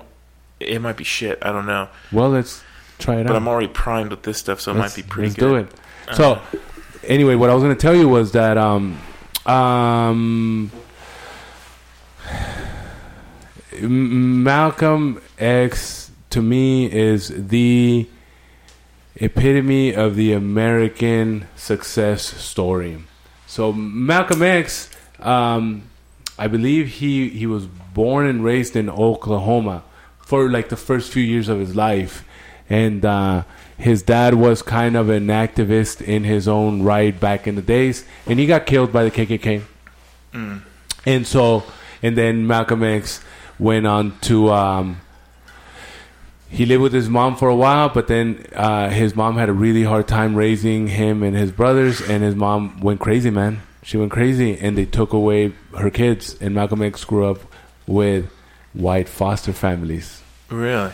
And uh, he used to hear them talking about him. Like, you know, they, they call him a nigger and all that shit, like, mm. regularly. And, you know, in middle school, uh, he, you know, his, his teacher asked him what he was planning on doing in his life. And he said he wanted to be a lawyer. And they told him, you be a lawyer? You should be a carpenter, like Jesus, right? And um, it totally screwed him up. Um, and he went through his, like, criminal uh, life. And then he found the nation. But then um, he made his pilgrimage to Mecca. And when mm-hmm. he made his pilgrimage, he fucking looked around, man, and like only part of his brethren were black. Like most of Muslims are white and Chinese and Asian and all right, kinds of fucking right. people are Muslim, right? And he was like, holy shit, they're teaching me the wrong shit back in back in the States, right. You know what I mean? And so when he came back, he was a different person. Mm. And he had already had a falling out with the Nation of Islam, but this philosophically pushed him out a little further, right? And uh, and then it just went downhill from because them, he saw that he them. saw that it, that that the I guess true Islam includes includes white folks. Well, yeah, because it's it's from it's from Abraham. It includes the the, the lineage of right. Well, of Christianity if, and Jews. If you consider the way they're taught, though, um, it doesn't like the way the, the Nation of Islam teaches it. It doesn't necessarily have to include white folks. Because they would tell you that Abraham was black, mm. and so and I, I and so I believe it's Abraham. Was it Abraham that was going to kill his son up in the yep. right? Mm-hmm. And he had two sons, right? And one was yeah, Isaac, Father Abraham, yeah, right, and the other one was Ishmael, right? And so the, the the Muslims come from the Ishmael lineage. That's why you have a lot of Muslims named Ishmael, and we have a lot of Isaacs on the Christian side. Mm. Um, but they would. They would have you believe that all those folks were black, and then and then after that they were black, right? And then, but of course, through history and through politics, the the the, the Europeans, uh, uh, um, they took over the story and they, they appropriated it, right? And, and now mm-hmm. you even have a white Jesus, right? Uh, which is illogical to educated black folks, but it makes perfect sense to to Europeans because why wouldn't Jesus be white? Yeah. Right? Other than other than other than. It makes sense that Jesus is white. Other than that, there's no real logical explanation as to why he would be white in the traditional European sense, right? Now we have white Jews in Israel because they come from Europe, right? Like in nineteen forty-eight, we established the country of Israel, and those Germans and Russian Jews moved to Israel, and you have those, right? But they are much whiter than the Muslims that live around, right? Like the Muslims are kind of like brownish people, right? Well, yeah, I would think they'd be they'd be Middle Eastern, right?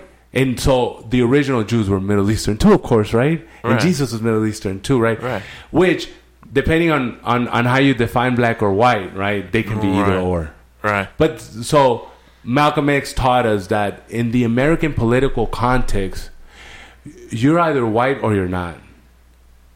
That in the sense. American political right. context, the way that America is going to treat you, they're going to treat you as a white person or as a non-white person. Right. So those of us that are non-white, we need to recognize that, right?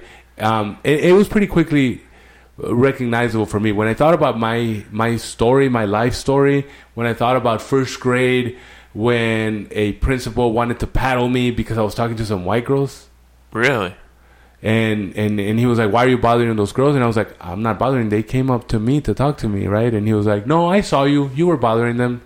And he was like, he called the secretary to check my file to see if I if he had permission to paddle me. Permission to paddle. Yeah, because back in those days, back in like this, like nineteen eighty-one, mm. the parents could give permission for the yeah. principal to paddle you. And my mom had not given permission. Mm. And so he was not able. He was mad because he couldn't. He and he kept calling my house, but nobody picked up. Just to say, are you sure? Yeah, you sure? To I get can't. permission in that particular case to paddle me. Wow. And uh, he That's didn't. Crazy. He didn't get it. See, I went to I went to parochial school. Uh huh. And so my mom walked in the first day and says, if he gets out of line, you whoop him. Right. Like my, that's what my mom told yeah. me. Like, my mom, my mom is all too aware of the racist situation we lived in. Now, this is in El Centro, California, okay? So where did your, so your, you said that your, your dad was a migrant worker. Yeah. Is that fair to say? Yeah, yeah. And you said that, you, so your mom had this, see, that's, that's a very strange, as even as a Mexican American, uh-huh. and maybe from, from only knowing intimately my own family. Sure. To have a female um, in in a Mexican household that is empowered through and understands the strength of education. Yeah. So where did that come from for my, her? My mom... Okay, so my mom was my grandpa's favorite. Okay. And my mom had about... I guess nine or ten other siblings. Oh wow, yeah, that makes sense. Okay, uh, you like didn't half even know boys and all, half girls. That's that's the old joke from uh, from Paul Rodriguez. We didn't know you were gonna fucking live. Like, you know what I mean? Like that makes hey, sense. My grandpa was gangster, man. So, so my family that the, both my mom's and my dad's family come from a neighborhood called Bella Vista in Mexicali. Mm-hmm. Okay, Mexicali's gangster, just like L A, man, gangster. My grandpa used to carry a gun all the time. Mm-hmm. And uh, both grandpas.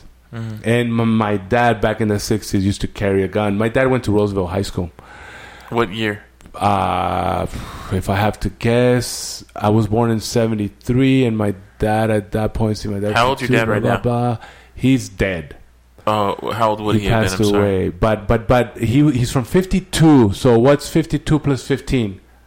Uh, oh, well, my well, my mom like is seventy-seven. I mean, sixty-seven or something. sixty-seven, yeah. yeah. So my my my dad, my, my stepdad went to Garfield. Oh, interesting. And so he he played Roosevelt in all the big games. Yeah. But, but he's also like nine years older than my mom, so uh-huh. so he wouldn't have been in that in that, in that same in realm. That, but yeah. he played against like Mike Garrett, who was at Roosevelt. So Mike Garrett would have been the, you know, a few classmates, but still have that. That, yeah, that my dad, my aura. my my dad used to hang out with White Fence. What what's White Fence? It's a street gang. Oh, okay. I so yeah, my uncle was all state in track and volleyball, and mm-hmm. he played baseball mm-hmm. for for Roosevelt. But but uh, my dad was not an athlete. He was a fan of sports, but he was a cholo type and a rock and roller type. We're like rock and roll gangsters oh, in my okay. family. You know what I mean? Yeah, and I, and I guess my mom used to tell me about like the... Because she grew up in L A. Uh-huh. And she said, you know, cholos back then were different. It wasn't... You know, it wasn't the gangbanger kind of... Like brute.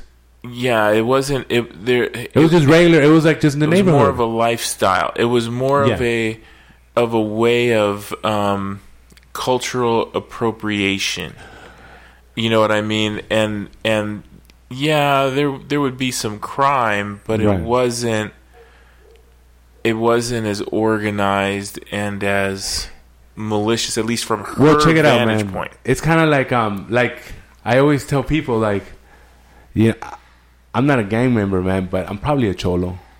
You see, you identify yeah, as a cholo, big time, big time. Yeah, like I, I'm into lowriders.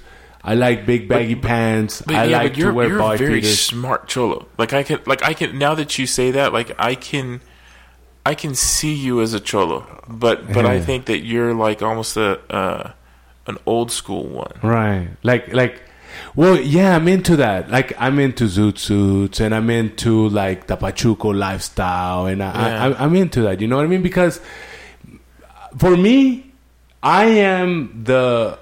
Like this generation's version, right? Like we've been around, man. We've been around, and that was us.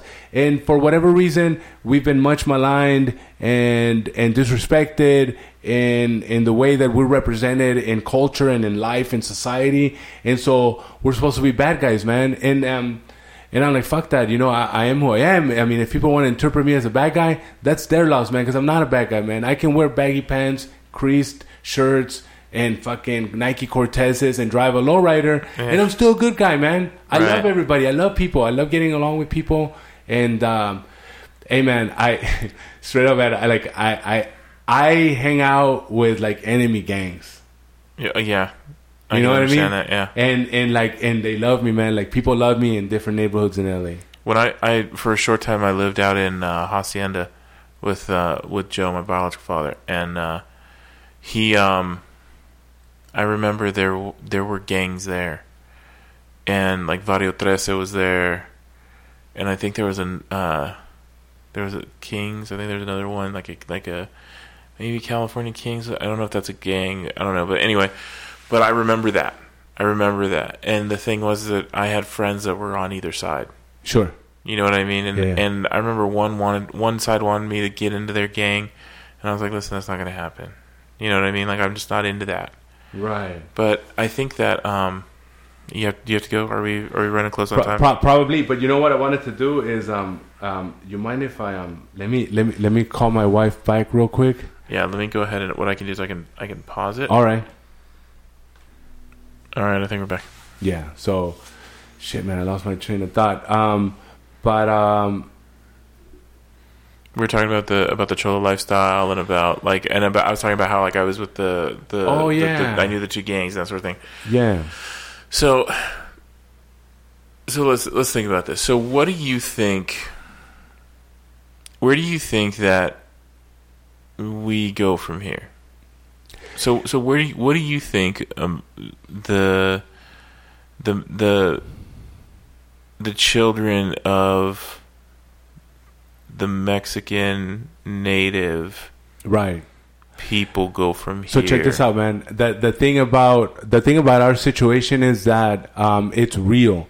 Um, we are a real people. We are here, and we have been here, and. Uh, And you know it and I know it because whenever we say, I am this person, there's like fucking thousands of people like us that will immediately say, oh yeah, I am one of those people. I'm not, I didn't come on the Mayflower. My parents didn't come on the Mayflower. I'm fucking from here. Like the people, the, it's just going to take a matter of like education and people having epiphanies or whatever. But check this out. Already the, the, the State Assembly of California, Um, I believe it's majority Mexican-American. Mm. All right? So the government is becoming Mexican-American, which means that our system of education... My cousin was principal at Castle Park High School. He was he got a principal of the year for the country. Wow. Mexican-American, Diego wow. Ochoa. He now works in the uh, up in Sacramento in the state of California Department of Education. Mm-hmm. He's a he's some kind of big shot in the Department of Education, right? People like us are beginning to be part of the system. So we will become entrenched in the system. We will eventually dominate the system because we are the majority. We are here. We are here. We're not coming here. We're so, not coming from New York or from Chicago okay. or whatever. Those people will leave. Those people come and go. We're here and we will continue to be here. We'll continue to grow. And, and But do you think that do you think that the end game is that of the of, let's say, the uh, Plains Indians mm-hmm. uh, when they fr- confronted uh, white expansion. Okay. Where it's like, listen, we need to get the white people out of here because the Great Spirit tells us so. No. Or do you yes. feel that we need to we, be the... We, the true Americans? We're not... So, first of all, yes. In the sense of where we say, listen... We get it. Like you've, you kind of fucked up, Big you time. know, white people. Yeah, and and we understand that that you know. I had a buddy of mine who's, and I and I love him to death, but he's racist. You know what I mean? All right. And, and I, I know a few. And so he, uh, one of my other buddies, um, he's phenomenal. He he he wasn't able to have kids, so he adopted um, an African American girl. Mm-hmm. And they were about to um, uh, adopt a uh, Hispanic boy, okay, which unfortunately didn't go through. But um, my other buddy says, "Oh well, I guess we can't we can't use the word beaner anymore." And I was like, Now we can't use the word man. I've been fucking around this whole time. Right. It's like, man, you're wider than anybody else. And it's just like, right. But it's like, I, um, it's like, do we say, okay, like, we understand, like, like how, how do you think that we include that? How There's an that? important aspect that you have to consider, and that is that Mexican-Americans and Mexicans, the native peoples of this land, we don't have a superiority complex. We don't go around conquering worlds. It's not our thing. Right. The Europeans did have that. Yeah, they I, came yeah. to this land with that purpose. The whole religious freedom bullshit is is that is bullshit.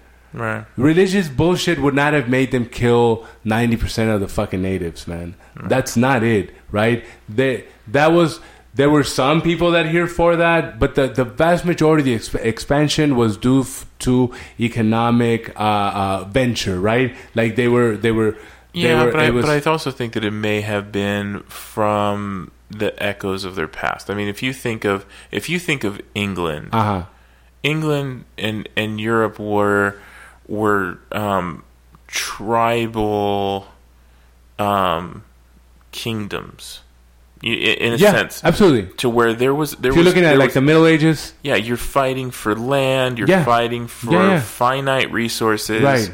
You're, resources you're fighting for right resources so, is capital right and so your so your resources are on a goddamn island yeah and you need you know more. What I mean, and so there comes a point where you have the you have this idea that your resources are what save you and allow your offspring to right continue. Absolutely, and that's what I mean by so, by money is is capital is resources, right? They needed more resources. They found a place where there were more resources, and there happened to be inferior peoples populating those those areas, so they can just get rid of them, and they can take advantage of the resources. But the thing is that I'm not socialistic. Like, I love capitalism. I love capitalism. You know what I mean? I, and, I, and and you I, can, if you want to, that's fine. Like, I do. Like, I don't. I don't think that I should just be able to give half of my shit away just because. Right. Someone Maybe, doesn't have it. Yeah, and, and, and, and, and that's for you to think about and for you to, to reconcile, and, and it's okay. I gave I gave an example to Leilani the other day that we talk about uh, capitalism like it's uh, like it's virtuous, right? Like, it's virtuous for me to sucker you out of your money. If I can do that, I am virtuous and you're stupid. And and that's the way it is, and that is okay because that's capitalism. It is okay. Not just it's okay. I am great for it. If I can produce a computer for one dollar and sell it to you for a thousand dollars, that makes me a genius. This is our society. yeah, okay. It is. Yeah. It is, right? There are other things that can make me a good or bad person. I understand. Like, even if I make a thousand dollars on a sale, but I rape women, then I'm going to be a bad person. I understand that right. There are things that make me a bad person. But absent any extreme violent behavior, if I can dupe you out of your money and put it all into my account and dupe millions of people out of their money and put it into, the more people I can dupe out of their money and put it into my account, the more of a genius I am. That's okay. Yeah. Check this out. No bullshit. My wife may listen to this. I can very easily today, I could start talking sixteen and seventeen-year-old girls into having sex with me. Hot sixteen and seventeen-year-old girls. I can do it today. Mm-hmm. I can do it. I could dupe them into having sex with me, and then I could just dump them and be whatever, right? Um, I would be considered an evil person for duping them, for predatory. So if I can, so I can dupe them into taking their money, but I cannot dupe them into giving up the pussy. If I do that, then I'm an evil person. Right. But if I deplete them of any opportunity to. To take care of themselves, to buy food for themselves, or to buy a house, or to pay for their transportation, that is perfectly okay. And uh, and uh, um, what is the word we use? Moral. It's moral for me to deplete a human being of their fucking survival uh, uh, uh, tools, but it's not okay for me to fuck them. I I think I kind of get where you're coming from, and, but and, I, I don't. And, I don't know. And, if and I'm okay if with I'm, it. Look, I'm okay with it. I'm, I'm not, okay I'm with sure, whatever we say. That that's, I don't think that that's where it's at. Like, I don't think that. I don't think that that. So, so you said if you can create something like a computer for a dollar and screw you, uh, by selling it for a thousand. Right. I think that that's very um, polarizing. Well, take, take, order- take a real example. Take Nike Jordans, Air Jordans. Okay. Air Jordans cost somewhere between a dollar and five dollars to make, and right. we pay Chinese kids or Chinese grown-ups a dollar a day to make them. Okay, okay. Um, this is real life, and we sell them here for one hundred fifty bucks. Jordan is considered a genius. Nike is considered geniuses, a genius company. Um, and those of us that wear Nikes are considered a higher status of human being in America. You're a way cooler American if you wear Jordans okay. than if you don't. I understand. Right? That. Okay, I understand. That. But here's but here's my counterpoint to that. Okay. Okay. So there's a Nike factory outlet. How many jobs does that produce? I don't know. Okay. There are shoe sales all over. Okay. How many jobs do those produce? Okay. I don't know. There are um, there are opportunities. Granted. That yeah, you have you have labor in outside countries, right? That are um, that are are being, I guess at the at the very the, the nicest way to say it is exploited. Sure. Okay. However, what are the opportunities that are present in that location? Right. And are Take there any it. are there any outside of that? Sure. So so the fact that I'm not going into Um, Havana, Cuba, if it were open for, for business, for business.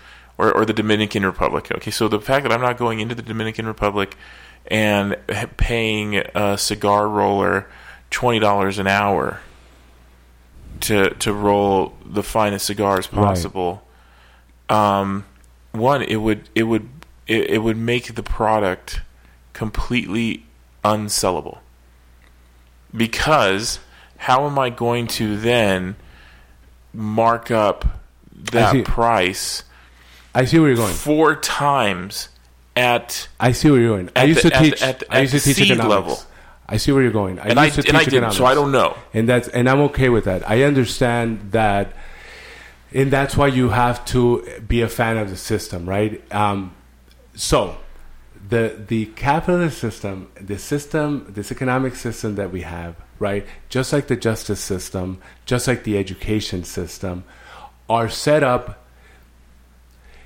So, if, when you study engineering, you learn that every single system is perfectly designed to yield the result that it yields. Everything, mm-hmm. everything in humanity, everything in reality, every single thing yields the the product it was perfectly designed to yield. Okay, our education system yields the results it was it was designed to yield. Mm. Um, capitalism yields the results it was designed to yield. Who do you think designed capitalism, and why do you think they designed it? And why should the people that were not originally intended to benefit from the system, why should they support the system? You're saying we should support the system because otherwise we won't have those minimum wage jobs to work. And that's a valid point. That is a valid point. But I think that it's based on a false premise, which is this: we have a lot of false narratives in, in reality, in our in our reality, in which, like, one of them is, oh, if people were not allowed to pursue great um, um, profit, then there would be no innovation. Nobody would have invented the car, and nobody would invent computers. Well, guess what? That's bullshit. Right. The vast majority of innovation happens with people like you and me that are not really making money. We're just thinking of ideas. We're coming up with shit. And then some big corporation puts in the money, and then they develop it, and then they get profits further on, right? Right. Uh, yeah. Electricity. Never yeah. mind, right?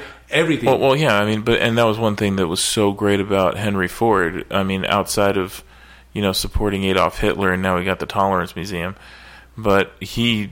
You know, he said you need to pay the the people that are making the cars enough money to buy the car. That that's yeah. You know what I mean? And that's visionary from a capitalistic point of view.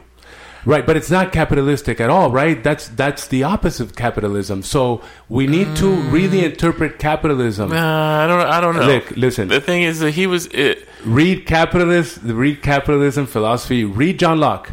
I have a hard time with John Locke, to be honest with you. But read John Locke. You think he was an and, asshole? And, and, and no, it's not that. It's that. It's that. No, no, no. It's that. You, like, remember, I told you I don't believe him? in conspiracies. Did someone, right? did someone draw smut photos of John Locke?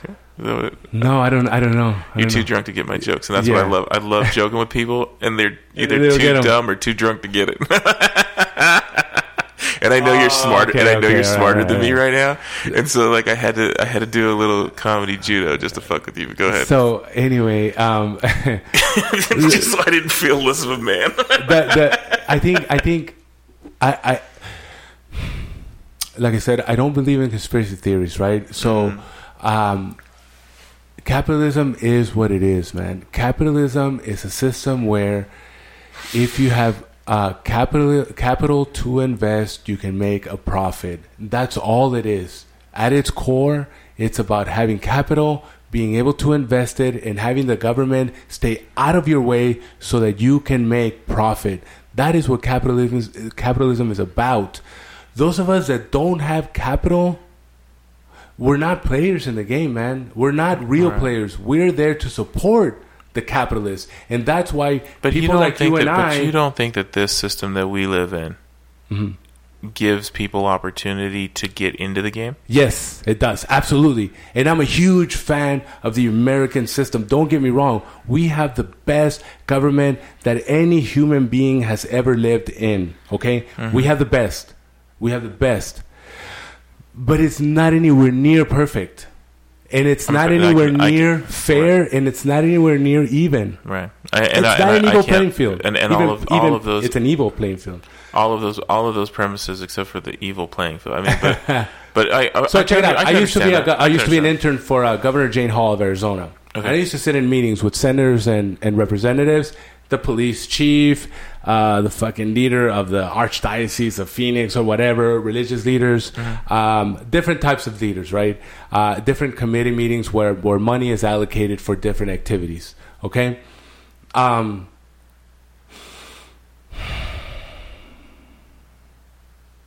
it is evident when you see the decision-making process.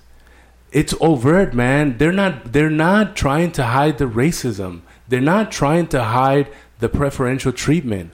It's there. All you have to do is go to their meetings, is read what they're saying or listen to what they're saying. They're telling you that they're going to continue benefiting those that have been benefiting because they are in power and they're not going to let somebody else uh, uh, uh, get a piece of their pie. The, the reason people like Trump are so popular is because in the last... You're not supposed to say the reason is because... It's incorrect English. But anyway, so the reason is that um, since the sixties, uh, minorities have been making gains, man. And those gains have a real impact on the folks that used to have more in the past. Right. Okay? When I was growing up, mm-hmm. and I have a feeling it was around the same thing, time you were growing up, man. Look, man, this is no bullshit, man. Honestly, back in the days, man, if you talk back to like a white person, you could get slapped. You could get oh, in yeah. trouble. Yeah. Yeah, I know that. Right? Yeah. Like, and then you would be arrested. My, like my, as a little kid. My my family, we were we were me- we're Mexican Americans. Right. I don't know if we were the first Mexicans to play Pebble Beach. All right. I don't know. Sure. I doubt it. Right, because but, there's, there's a lot of well-off Mexicans. Right. Right. But a the lot. thing was, like millions. That I can tell you that when we played it. Mm. You were we the only were, ones on the We porch. were the only ones that weren't cutting the lawn. Right. We were the only ones that, that weren't in uh, groundskeepers' uniforms. Right. And when my mom walked in six months earlier to find out how much it cost to play, that guy looked at her and said, "It's a lot of money." Right. And my mom says, "Yeah, but I want to know how much." And he looked at her and says, "Well, it's like a, it's a, a lot, right? Like he he, he didn't even Pro- want to I waste mean, his time. It's it's it's it's, it's really, too much for you, right? Right. And but, so my mom walked out, got in the car, pulled up her brick, you know, cell phone, called and made a reservation, right? And so when we went back six months later, she walked right up to that guy and she says, "I think that, I don't know if you remember me, but you said that it was a lot to play here. And I got a tea time at nine a.m. for two. And it was, it was, it was, he, he knew. And he, I mean, he was like, oh yes, Missus Gonzalez. You know right. what I mean? So I think that, I think that that's, I mean, I know what's out there. You know, and, and, and, and to so, say that it's, so it's, check it out. And, and I, I think that's great. Like, like, like, okay, I make like five times what my dad made. Oh yeah. All right. I am an example of what is possible in America. Oh yeah. Wow. Absolutely, right? And and, and, and, and and it is great. Yeah, we're not picking fruit. Right. My, Although I did it. I told my, you. Right. My biological or my my um my my grandfather on my stepdad's right. side, he he was a he he cut lawns. Right. My dad cut lawns. I mean, but question this, man. Question this. Why is the situation that way to begin with? There, there are real reasons. I always tell people there are real reasons. Okay, there was a war between two countries, mm. and one country won, and the people of that other country have been subjugated ever since. This yeah. is true fact. Right, we've been subjugated. We continue to be subjugated, but but thanks to this beautiful Constitution. Thanks to this beautiful American philosophy of inclusion, right? Mm. Though there are two sides to American philosophy and they clash, the one side that is for inclusion has allowed us to be a part of it and to grow. And we're doing it, right? We're doing it. There's a side that's that's that's reacting and, and, and is sort of pushing back. But there's a side that supports us and loves us and wants us to develop along with it. And that's why we're here, right? right? And so and so it's important, I guess, not to get lost in the complaints, right? We're, we're, we're, we don't want to just complain. We don't want to say, fuck this place. Though, when I was in the Army, I said, fuck this Army plenty of times, believe me. And I wasn't the only one. Right. A lot of us said that, all right? And for the record, I was in the fucking Army, man. I spent eight years in the Army, man. And I have a right to fucking speak my mind. You know what I mean? Right. I've been there. I, I I done that shit, man.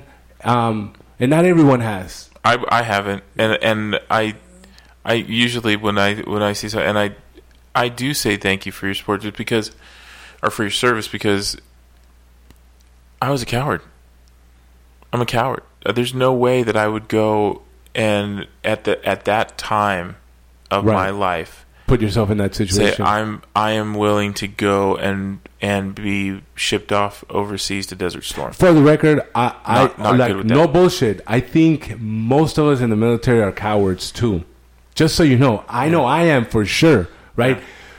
You just figure they're gonna give you enough shit to take care of yourself, and, and they're gonna give you some training and all that, right? But yeah. I, at the same time, like I was, I was a fan of soldier movies and war movies, right? So I wanted to be oh, in the action, yeah, yeah. right? But uh, but but I'm afraid, man. I'm scared, man. And you know what's crazy, man? And you I told you, you're afraid. You're afraid of meeting people. you know what I mean? Like, hey, man, check this out, man. And this is I, I told you. I, I, I so um, although I grew up, I grew up in the hood, and I have uh, uh, cousins and, and that, that are gang members and all that. I grew up with them, right? I, I man, I grew up with a cousin that used to bring cocaine into the U S in his pant pockets, man, and he would walk across without any. He would just walk across the border. He was a U S citizen, mm. right? Mexican guy, yeah. And he would go across, and they would say, you know, citizenship. Yeah, fucking, I'm a U S citizen. Like, all right, go ahead. And he yeah. would just cross, and he would have like a burrito fucking size pack of cocaine in really? his pocket. We were like fourteen. Wow. And he would show me his fucking wads of money, and he would tell me, "Oh yeah, man, I went in the bathroom and I just busted a line or whatever." Um, why did I bring him up? What the fuck was I saying? Um, and I was talking about, oh yeah, yeah. So I grew up with those guys, right? But but I I, I was never very um, involved. Mm-hmm. I was always a schoolboy, right? right. A schoolboy, good boy, nerd. Um, but then after I got divorced when I was like thirty. Mm-hmm. Um. At thirty years old, there's not a lot of single guys to hang out with. Yeah. Right? Yeah. It's usually just losers, right? right. yeah. So I would hang out with the losers, and all my homeboys that were losers were like, you know, street fools, right? Right. And there, and you know what's crazy is we, we got this this crew that we used to hang out with, and it was all these former gang members from different gangs. Really? That back in their younger days, they would have had beef, man. Yeah. But as like thirty year olds, they, they you know they get along with they get along with each other, and, and they, they had shared experiences, and yeah, but yeah. but the cops don't get along with us, right? Every time we hung out, man, the fucking cops would come by and arrest the two or three of us. And, really? Yeah, man. Seriously, like. All right. One time, I was hanging out with just one of my friends, right? Uh-huh. One of my friends, good friend of mine. And we're hanging out like me and you. Same situation, man. We're hanging out bullshitting. And we say, hey, you know what? Let's go across the street and let's go get some, some um, I feel like drinking Crown Royal. Let's get, get a bottle of Crown Royal. Uh-huh. The, it's literally across the street, man. We, we walk out the apartment. We cross the street. We get the bottle of Crown Royal. We walk back across the street. Fucking cop pulls up. Lights you up. Whoop. We're like, hey, what's up? Put your fucking hands up. Right? We're like, hey, what's going on, officer? You know? And um, so I'm arguing with the cop the whole time, right? My homie, he doesn't know how to argue. Right? He's he's right. he's from the hood. He he doesn't really know how to argue. So he's like, hey, all right, Holmes. And then the fool's telling him, you know, you're on probation, pro- parole, probation. And like my homie's like, I'm on probation. All right. Fucking get in the car. So he, they're, they're just going to arrest him. And me, For they, what? They, they, Jaywalking? Jaywalking. Are you fucking kidding me? And I told him, you know, it's a corner. You can walk. You can cross the street in a corner. You don't need a crosswalk. He's like, there's no crosswalk. And I told him, there's no. You don't need a crosswalk. And then he tells me, he's on probation. I can arrest him anytime I want. Huh. And I told him, you know, that's bullshit. I go, you know, I, I hang out with, with friends in Santa Monica, and we jaywalk all the fucking time, and no one ever gives us any shit in right. Santa Monica. And here in East L A, you got to come arrest us. And he's like, hey, I'm just doing my job. And I was like, you know, maybe I don't agree with the way you're doing your job. Yeah. So they arrest my homie. They release him at three in the morning. At three in the morning, right? There's no buzz, there's nothing. So, right. And he doesn't want to wake anybody up, so he fucking walks like ten miles to get home. Really? That's the kind of shit, right? By the way, they did that to me when I was like eighteen. That I've been arrested a lot of times. A lot of times. For no for no fucking reason, man. And then they just let me go. I have a clean record, man. Clean record. I, I, I've never done... Yeah. I, I've I've been I've been put in a car once, and it was for hanging out with a white kid who decided to hit the um hit a, sp- a fire sprinkler, mm. and it went off, and so we were walking home, and they, they stopped us, threw us in the car, brought us over, and they let me out. Like I didn't do anything, you know what I mean? And I that was it. Yeah. And I think that if if and it was because he was the one that was covered with shit, because like, all the sediment and stuff like hit right. him, and I only had a little bit like on the leg, and so I was like I wasn't even wearing it, you know, near him. But I know that you, uh, I know that you said that you had to go. This has been a great conversation, man. We've already, dude, we've been here for like two two hours and twenty minutes talking. Doesn't feel like it. I hope we can edit that down to a good. Good thirty minutes. Of good thirty minutes. Good banter. Good thirty minutes. Take out all the long pauses and the breaths. Um, but I, I, I had a great conversation with you. I, I don't know if anybody's going to still be listening after because this, this is a lot man. different. It's not, it wasn't, but this is what I want our conversations to be like. You know what I mean? Yeah. Where there's, yeah, there's fun stuff, but there's just real life stuff. Yeah, you know. And so, thanks for coming out, man. Yeah, you're welcome, man. Thank you.